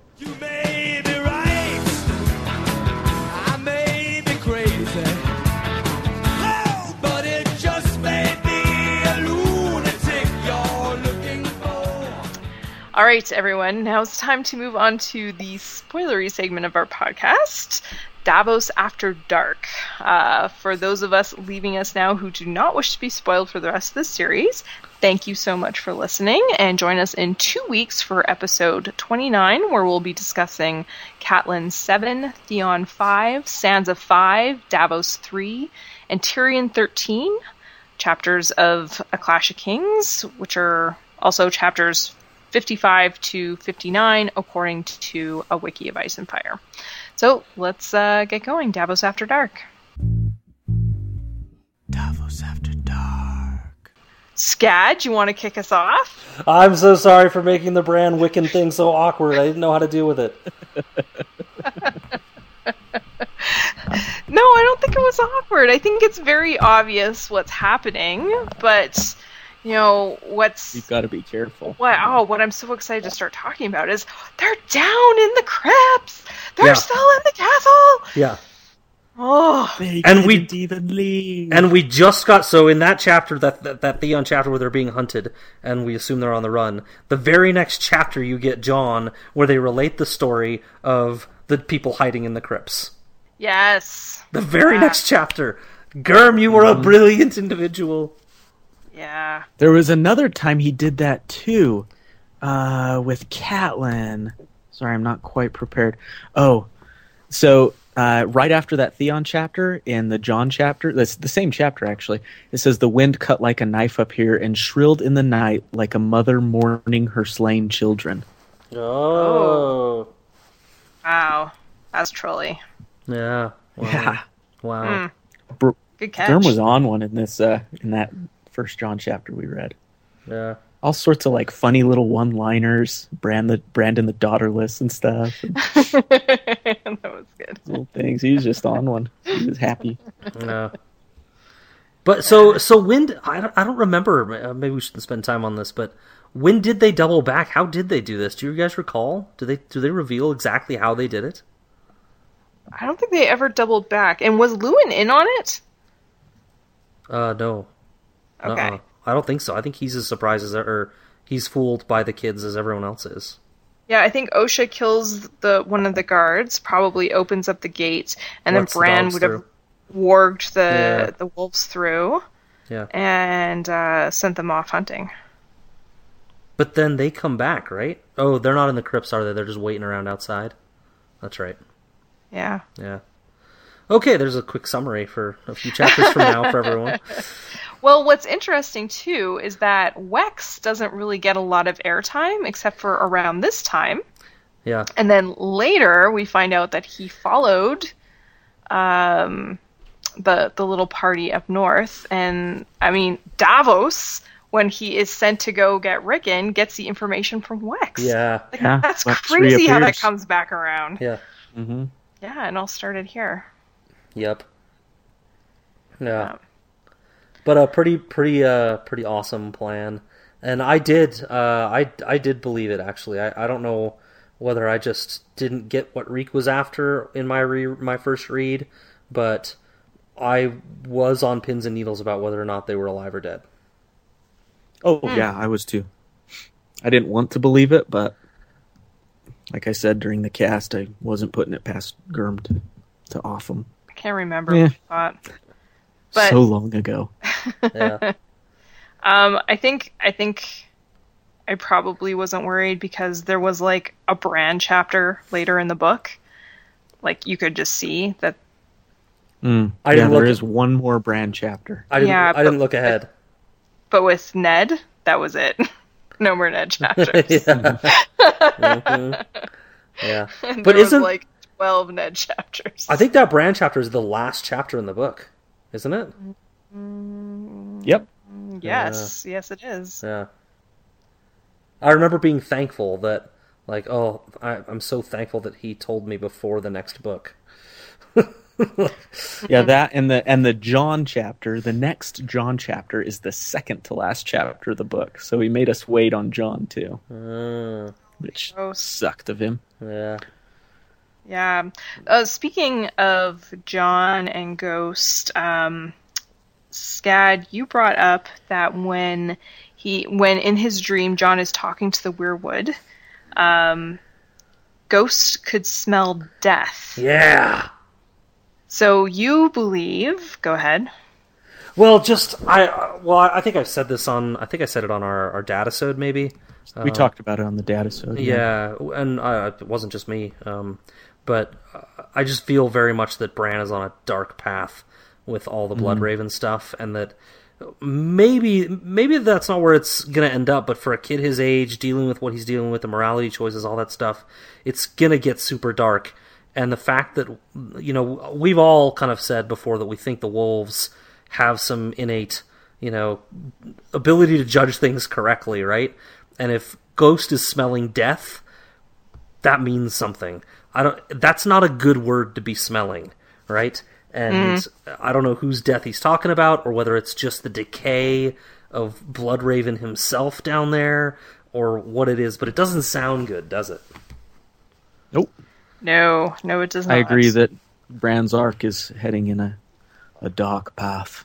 Yeah, it seems like his destiny is to become a tree. So Yeah. not great. Not great. Yeah, did you? I, I, I honestly, I don't even remember the first time I read these this chapter responding much to the thing in the, the, the face in the tree. I don't know how I couldn't have. Yeah, I was very uh, prone to glossing over a lot of the visions Dream and sequences and and yeah, me too. I think And- so too. Yeah, in my first in my first read through in my haste to get to the next yeah, Song lyrics, stories, Oh, yeah. Bard tales, Yeah. prologues, just I I was Yeah. conditioned that Yeah. way from Lord of the Rings. And Tolkien's three and a half page Oh my long God. poems, and I'm like, nope. I'm sure this is that. really good, but come on. Yeah, if someone was singing it to me, but no. yeah, Mm-hmm. yeah. But you have to wonder if, uh, you know, it, it appears now from what we know of uh, A Dance with Dragons that Jon's dream slash vision could actually be quote unquote future Bran from A Dance Yes. with Dragons back communicating communicating with Jon, trying to teach him the ropes of warging and green seeing perhaps and all of that. But now you get all Back to the Future, don't you? Yeah, this whole time is not linear Ugh, thing that Blood yeah. Raven introduces to Bran. It's it's really Yeah. Ugh. It's it's Yeah. it's that kind of thing where you kind of go ugh because it's interesting, but at the same time it's difficult to wrap your head around. Why didn't they just fly with the eagles everywhere? Yeah, I'm, it's it's re- anytime anytime anytime you bring time travel type stuff in, stuff gets really dicey for me. It's it's one of the reasons I didn't like the the recent Star Trek film, the first one.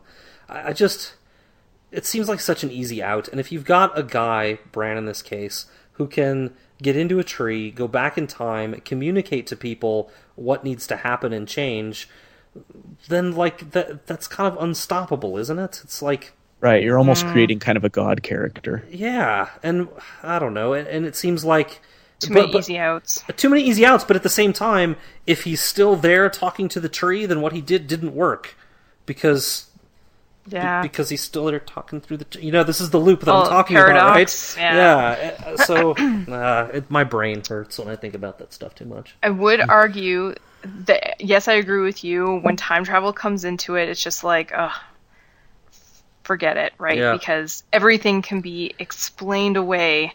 Uh, two good examples of where it works well. One, X Men: Days of Future Past, just an excellent movie. Time travel used well.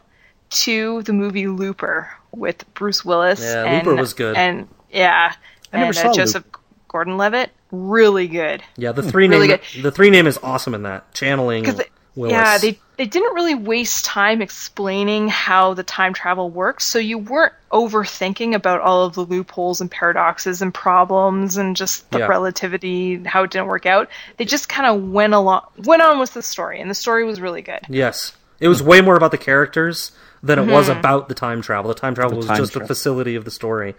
Yeah, Yeah. and uh, yeah, I agree with you, Brooke. Although I, I disagree on X Men: Days of Future Past. I'm not a fan. What didn't fan. you like about it? And anything? I didn't. What? I didn't like much about it at all. Oh, Yeah, it's so too bad. yeah. I'm a huge X Men fan, so yeah, I'm I'm pretty Mm. jaded. I'm pretty jaded on it. Okay, so it's kind of my feelings toward some of the Star Wars stuff. Wait, what? A little bit. The new stuff? How I'm having a hard time with like the new books. Oh, and the new timelines and everything. All right. one of our one of our Facebook fans put that timeline up of, of all the Mhm. content, and I, I was like, almost I almost responded, "Where do the legends fit in?" but I left it out for you. Then you'd hear me grinding my teeth. yeah, Stan, you get all Stannis on me. Yeah, get all Stannisy. Uh, So, looking back, do you think Jon should have uh, killed Ygritte? Egritty? Gritty Why Y? Grate? Why Grit? Mm-hmm. Pretty pretty sure things would have gone a lot differently, but we would have probably ended up in the same place with the wildlings. Well, ah, my memory is uh, Well, she, me a little she bit. Did, she... did stand for him a lot of the time, like because she claimed him. Um, Yeah, I don't think Jon would have made it as far. yeah. Would they have been caught? Trust. Didn't she like overtake their journey and report them and like tell them that they were coming? If she if he had killed her, would they have not been found by Orell's eagle and all that stuff? Or am I misremembering that? No, she was behind them on foot. So But- she didn't. But when they come through the cave or whatever, and they fu- and they and they run into them, she's with them then. So she's gotten back to Mance's party before they run into them, right? Am I misremembering this? Yeah, Ygritte follows him to uh, Tormund, to where is that what you're talking about? Yeah, they they I I can't And that's remember where exactly. she but they, starts- they muddle through a cave or whatever, and they come out the other side, and they're just waiting there for them, right? Is that how that goes? Mm, I have to I'm- look it up. Yeah, I'm remembering that. So they they're going. The wildlings continue onto the wall, and they come to the first men, and they see everything. And um, Mance is all upset with Jon. I think because Jon didn't tell him that the Night's Watch was there at the Fist. I think so. To save like, uh, that's when Ygritte steps in and tells Mance that she's Oh. like claimed him. I'm talking about they're way, banging. way, way before that. I'm talking about when the so they just left Squire Dalbridge to defend the pass or whatever, right? And they're gonna run, but they they realize they're getting caught, and so maybe I'm like confusing this with some whole other story, but like they realize they're getting caught, so they decide to take uh, this shortcut thing that they know about that they hope the wildlings don't, and they go through it. It's like a cave or whatever, and they go through it, and then when they emerge, they're just sitting there waiting for them. Oh yeah, And um, Ygritte is with and them yeah, at she's that point. she's there. Yeah, when like Qhorin kills, or Qhorin is killed by Right. That's Jon and stuff. right. That's the whole Qhorin Jon scene, right? When they emerge from that cave. So what I'm getting at is, I think she got around to them before and told them these guys are coming, this is where and how. So I, I'm thinking he should have killed her because they might not have been tipped off at all, and Ghost might have not never got clawed and any number of other things. Maybe hmm. that's not right. I don't know. Whatever the case, I forgot how like unimpressed Jon was Yes. when they first meet, as compared to how much he loves and adores her later. Yeah. He was just not enchanted. Well, yeah. Have you ever had that where it's not love at first sight, but Yes. then absolutely. kind of come around? Yep. I'm sure that's what my wife did with me. That's the only way I get women. Yeah. Yeah. Oh my god. Well, mm, there's always like an initial like spark of attraction, or at least acknowledgement that that person Yeah. is not like Yeah. look like Hideous. this piggy. Yeah, well, there's some comedian, uh, it might be Chris, Chris Rock, I don't remember. Uh, they say that, that a woman knows, I think it was Chris Rock, a woman knows within five seconds whether or not she's going to eventually sleep with a guy. Within within five seconds of meeting them, they know. I know, Mm. It's a little far fetched, but I think that's the idea you're going with. Like, there's it's some Chris sort of an, there's some sort of initial spark that happens that intrigues you at least. If you base it on appearance only, then yeah, five seconds is all, all it really takes. But Yeah. I mean, he can just open his mouth and say something, and the deal's off. It's true. Mm. Yeah. Anyways, yeah. Anything else you guys want to discuss? Oh, I'm trying to decide if I want to get to Mance Rhaegar now or Oh, later. right, right. So how mm, how are you figuring that's working? Yeah. Yeah, I wanna hear this too. a little off. And like, how do you get all the way from King's Landing to the north? Uh huh. Uh huh. Believe me, there it. there are a lot of lingering questions about all of this. It's not uh, completely mapped out yet, but I don't think it's outside the realm of possibility. So maybe I'll start with the Bael the Bard stuff. if you guys want to dig further, if you're not completely exhausted and turned off and whatever by it, then Let's we can it. talk a little more about it. But Well, do you want me to tell you So- that it's outside the realm of possibility and why? Or do you want to go through it? go for it. I don't care. Well, it's it's it's out there, so I researched it a little bit. Um, but oh, dang it. it's um, but George has actually come out and said Rhaegar's body was cremated. Spoiler for anyone that didn't know that. Okay. Um, uh, uh, which There's he still a possibility yeah. for for my story, for what my yeah. theory is leaning towards. Okay. Uh, somebody else, yeah, so, so I read some of that too.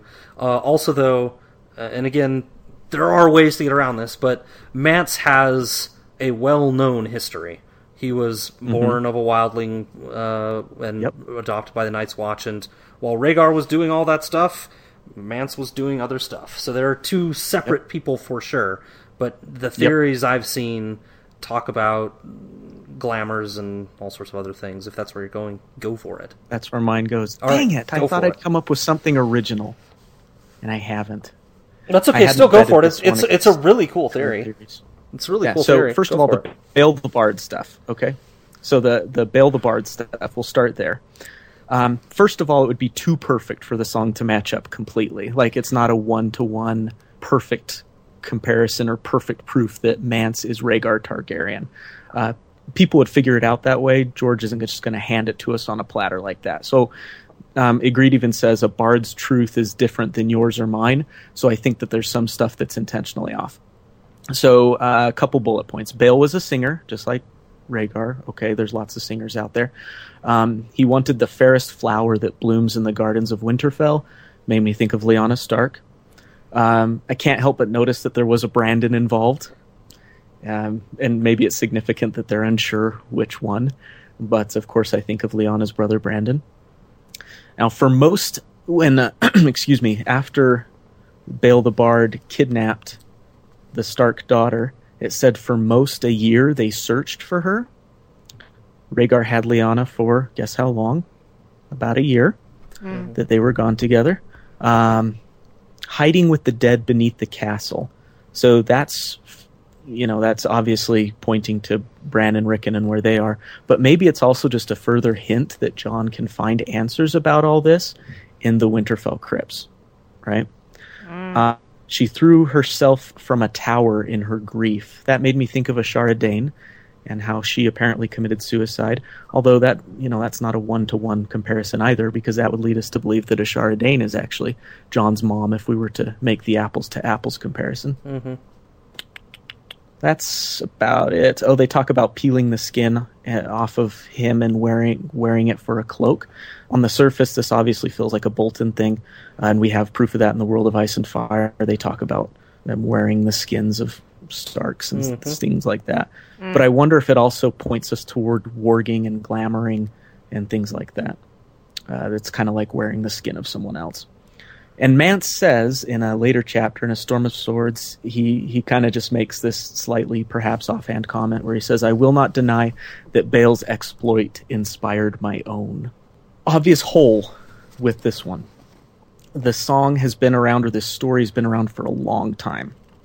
Not just since Mance joined up with the Wildlings. We know that because, well, at least long enough that Ygritte's mom used to tell it to her when she was young. So it's not like Mance made up this story about Bael the Bard and took it to the Wildlings and it's, you know, autobiographical in nature. It's it's been around for a while. So I would say well thought out and good try. Oh, I've got tons There's more, more. but I just don't know if we want to get to it. But There's more. we'd be here for a while and it'd be a lot of my voice. But um, gosh, I'm trying to think of a way to sum this up. Uh, in essence, um, Mance could be Rhaegar if there was some glamoring going on, and I think that there is some evidence that points to that potentially happening uh, in different areas. I'm just scrolling through my bullet points here. Uh, but there are some questions that need would need to be answered, which I don't think are answered. For example, Scad pointed out that Mance was living a life just as Rhaegar was living his life. They were living in parallel. So there would need a switch would have had to occur somewhere, and when and how that switch occurred and who it was with would be interesting. So there had to have been a real Mance Rayder because he was raised in the Night's Watch since he was a kid. There was an actual Mance Rayder who joined the Watch when he was young and then went up through the ranks. Uh, so there would have to be a time when Rhaegar and Mance actually switched to Glamour, similar to Mance Rayder and Qhorin Halfhand. Not Qhorin Halfhand, excuse me, uh, Rattleshirt. So Rattleshirt and Mance switch. Remember when Rattleshirt gets burned? So something like that would have had to happen. When and how and why Mance would agree to that would be weird. It would have had to happen happen before the Battle of the Trident, I think. Mhm. And then, of course, we know that Rhaegar slash Mance was killed there. He wouldn't have. And then oh, there's some yeah. type of double glamoring going on there because if Mance Rayder is Rhaegar Targaryen, then he's glamoring again into Rattleshirt, Rattleshirt, later on. So there's like double glamoring, and I don't know if that's possible. How did Rhaegar do this? How did he pull it off? We know later on with when it's Mance and Rattleshirt that Melisandre is kind of pulling the strings. She's the one that allows the glamour to happen and kind of does all that work. So who is it that's kind of behind the scenes for Mance and Rhaegar pulling the strings for them? That's another question that would need to be answered. Yep.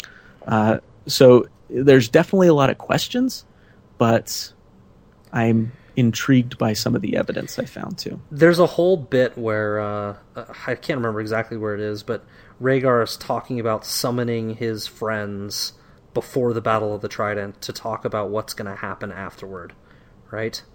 And uh, it could be that that that was not at all what they sum- he summoned them to talk about. That he summoned them to talk about this plan to switch out, right? And I'm not going to go to the Trident. You're going to get this guy, right? And I'm going to go north to the Wall to wait for you know whatever. I see this vision, and this vision is my son Jon Snow, you know, coming to me while I'm up there in the north. Um, you know, I can lay low and bide my time or whatever. There, there's all sorts of. I mean, yeah, there's there's all sorts of stuff that could happen. That Mance wouldn't even have had to go along with it. If the glamoring works, he could have got someone to take his place as a glamour on the Trident. He could have gone to the Wall, gone again glamored to be Mance, and just killed him. Right, Killed Mance, yeah. and we could have done that. But yeah, there's just there, there's there's just to me this theory goes in with a lot of theories that it could ha- it could be true. There's a lot of leaps in there to make it happen, and if you're looking if you're looking to make something happen, you can make it happen. Does it follow narratively? This one actually has some narrative interest, right? Like it'd be Right. very cool if this were true. Like it would give it would give George a lot of cool angles to play, and so this one I find more interested than a lot of them because of the relative narrative interest. Whereas a lot of them are just like, what if Well- Dany is really a boy? Like, okay, Well, maybe I'm seeing this through, I'll call it ruby colored glasses because a lot of this has to do with rubies. But uh, I feel that there is a lot of evidence in the text, but and it's not stuff that, and I don't see a lot that disproves it. I just see a lot of questions that aren't answered. That if they were answered, it could disprove it. But uh, One thing that I really liked. Can I say one thing I really liked? He talks about the reason that he left the Night's Watch. Do you remember that one? He couldn't get his black. He couldn't wear his new cloak. That's what he says. Remember, his cloak got slashed up during arranging, Mhm. and He got a wildling woman with, patched it up, and it had some with some red fabric in it. It was the most prized And, uh, possession from that that lady, right? It Was the her prized possession? Yes, she sewed it into his cloak. When he got back, Denys Mallister, who runs the Shadow Tower, told him, "You got to change it out, buddy. You got to, you know, go to the, go to the closet or whatever and get yourself a new black cloak." Um, but what's interesting is the patches of red, the fabric that she used, that prized possession. Do you know where it was from? It was from Asshai. It says in the text. Where's Melisandre from? A shy. All this glamoring and shadow magic and stuff is from Asshai, so maybe a little hint there. Also, which famous house has the colors of black and red? The Targaryens do. Oh, man, I- that is good. That is really good. The music thing. Oh, yeah. I will say about Okay. the glamoring, the, the point Melisandre makes most about the glamoring is not that it's related to Asshai at all, but there's an object that ties directly to that person strongly uh, to make Yeah, but the magic the that glamour she- work. She draws upon is is from R'hllor and all this stuff. That's a lot of this. You know, she's from Asshai. Yeah. She learned this stuff in Asshai. So I think it, it could tie it back to there. Every time Rhaegar's death is mentioned, they talk about the rubies that flew Mhm. from his breastplate. Yep. And I've always wondered about the breastplate rubies and what they were. And that's what brought me onto the idea of glamoring is that every time almost that they mention those him dying, they talk about rubies flying off his chest. And when was that George telling us that there's rubies going on? In a Brienne chapter that I found, it's mentioned that he had seven rubies and only six of them were found. The seventh one is still missing. So where is it? Uh, you know, Hmm. it could there could be some Be stuff there. in more glamour. Yeah. Yeah, uh, Melisandre. It's always described that her ruby is described as like fire and like sunlight. And I looked in, um, I looked that up on a search of ice and fire. Eddard describes um, Rhaegar. His rubies flashed like fire in the sunlight. Uh, there's other passages. World of Ice and Fire says Robert drove the spike through Rhaegar's chest, scattering the costly rubies that blazed upon the prince's breastplate. A lot of those same words that are used to describe Melisandre's ruby are used to describe Rhaegar's as well. Could just be George using words like he does so magnificently, but could also be little hints. So I, you know, there's some stuff there that could potentially be something, and like you said, Scad, uh, it leads to a lot of interesting possibilities. Principally, Team Jon. Yeah, lots of Team Jon stuff implications So- there if it's true. We've always wondered why Benjen and Jeor Mormont joined the Night's Watch in the first place. Yeah. Maybe it was to keep an eye on Rhaegar. They knew he was going up there. They knew of this whole plan. Maybe it was because they were like in collusion with him. There was like an uneasy alliance um, because they believed him that Jon was Azor Ahai, the prince that was promised. So the, you know they they joined the Watch too to kind of help Jon get to that point. Um, Yep. there's a lot of interesting stuff. Why would Rhaegar choose to go north in the first place?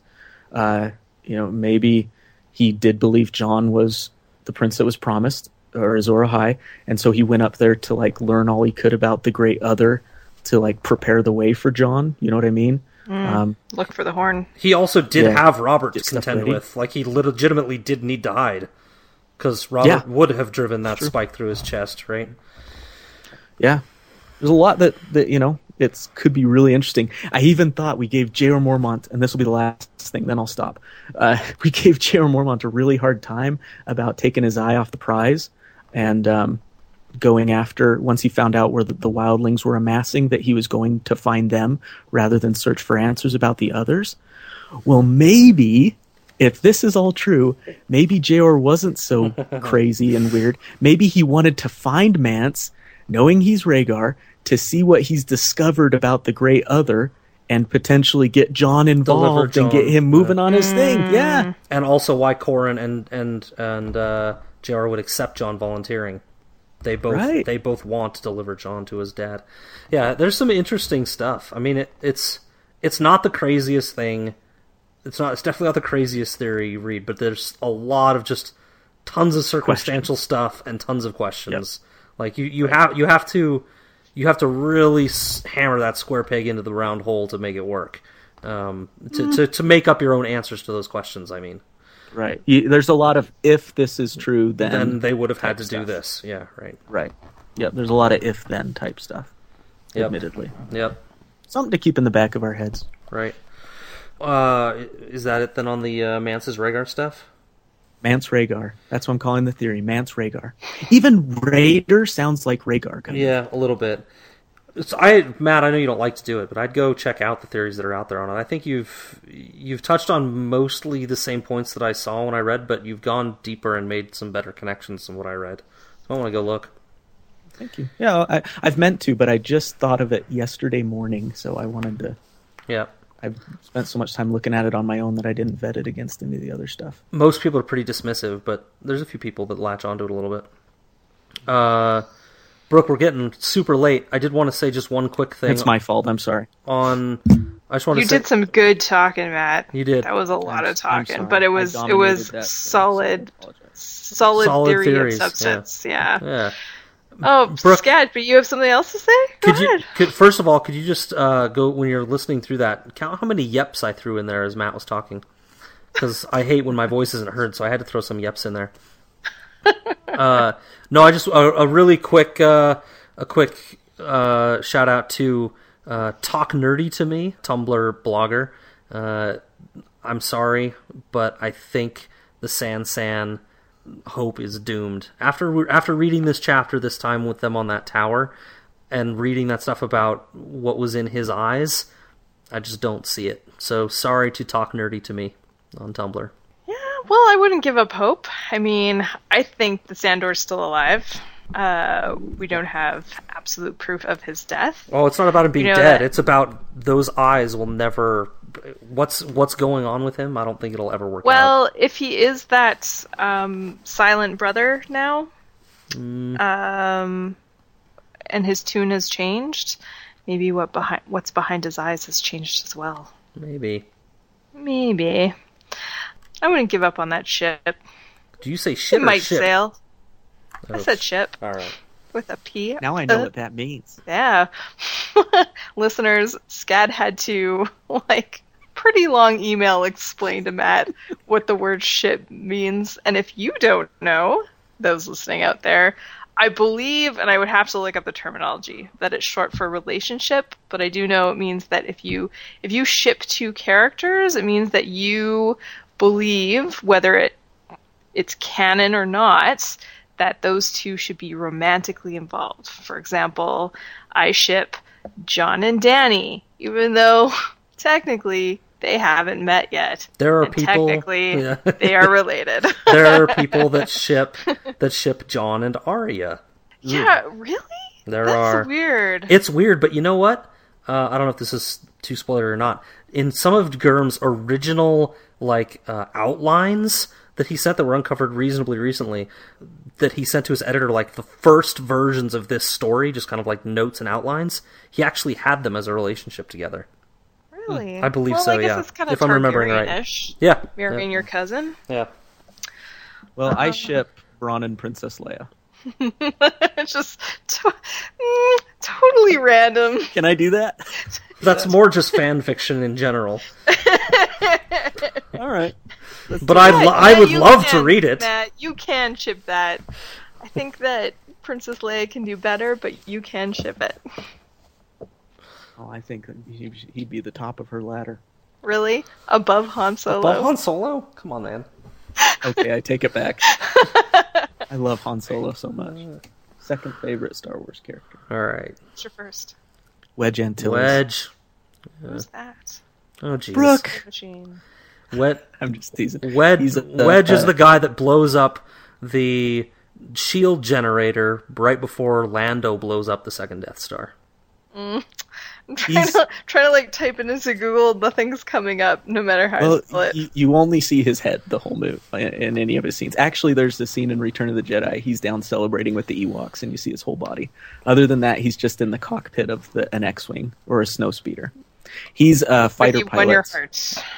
He's a fighter pilot. He's actually the only like kind of minorish character that uh, maybe you could say fighter pilot that makes it through all three movies. He plays fairly instrumental yet minor part in all Re- three films. Red five, right? No, that's Oh, Luke. that's Luke. Wedge is red Two. Red two. Yeah, that's right. Wow. Anyway, Whoa, Yeah. That nerd alert alarm is blaring really loud, so we should wrap this up. Totally screwed up my Lord of the Rings stuff, but at one point with my Wedge stuff. Uh, yeah. Uh, Okay. Um, signing off. This is Brooke saying uh, from the classic Key and Peele sketch Menstruation Orientation Be nice to your bitches when they be bleeding. Uh, I changed mine mid podcast after our discussion about guys having the disease of wanting to be loved from Michael Scott, who said, Do I need to be liked? Absolutely not. I like to be liked. I enjoy being liked. I have to be liked. But it's not like this compulsive need to be liked, like my need to be praised. All right, and uh, mine from from actually the piece I already read, the very end of it. If you ever feel suddenly your joy has turned to ashes in your mouth, just think back on what debt is being paid to you. And that's it. Oh, Ominous. Oh, thanks, guys. Good night. Good night, everybody. Good night, guys. I've been misunderstood for all of my life, but with the same girl just cuts like a knife. The boy's no good.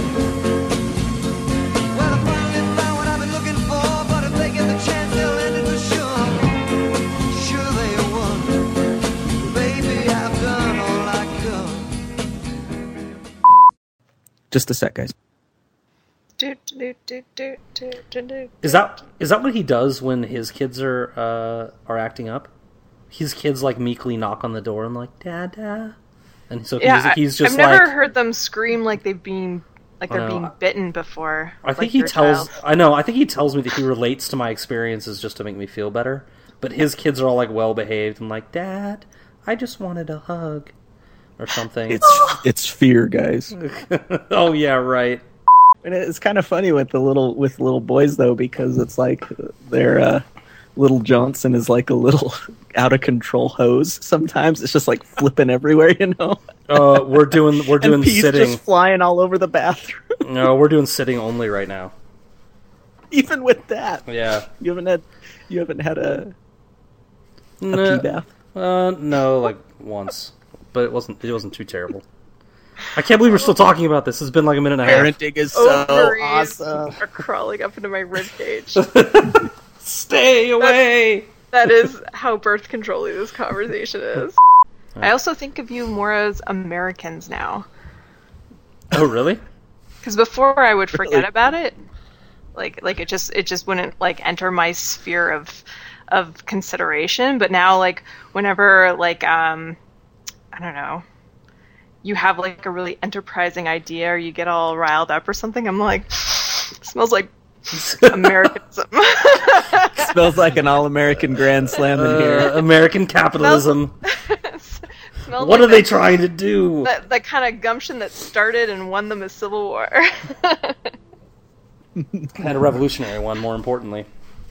Yeah. Oh, that's the one. Oh, uh, yeah. Revolutionary War and then the Civil War. Yeah. All the wars. All the wars. Any war war we fought, right if you ask us. Any Yeah. war It's a you war ask. like people. Uh, And may I just remind all of us that back in one of our very first episodes, a certain member of our podcast admitted that he or she oh yeah. would be front and center at a gladiator fight with her thumb straight up in the air, calling for blood. Not denying it. You know you want to be an American. Just give in. Maybe I just want I to be like a more better. passionate anti-American. I don't know. Whatever the case. Well, we all want to be that. All right. now is the time that we move on to the spoilery segment of the episode. Oh, oh my god, I'm sorry to everyone for making that Bran Rickon thing so awkward. I didn't know how to do it. I, Are we already Davos After Darking? oh, sorry. Can, can I Cut. talk about the next? Holy Do it again. cow. Someone's. Real... Oh, I forgot. We're talking about Rickon. Someone's My bad. very passionate about this subject. First of all, it's Wiccan. Second of all, go ahead and get back to do your duty. I'm sorry. Jeez Louise.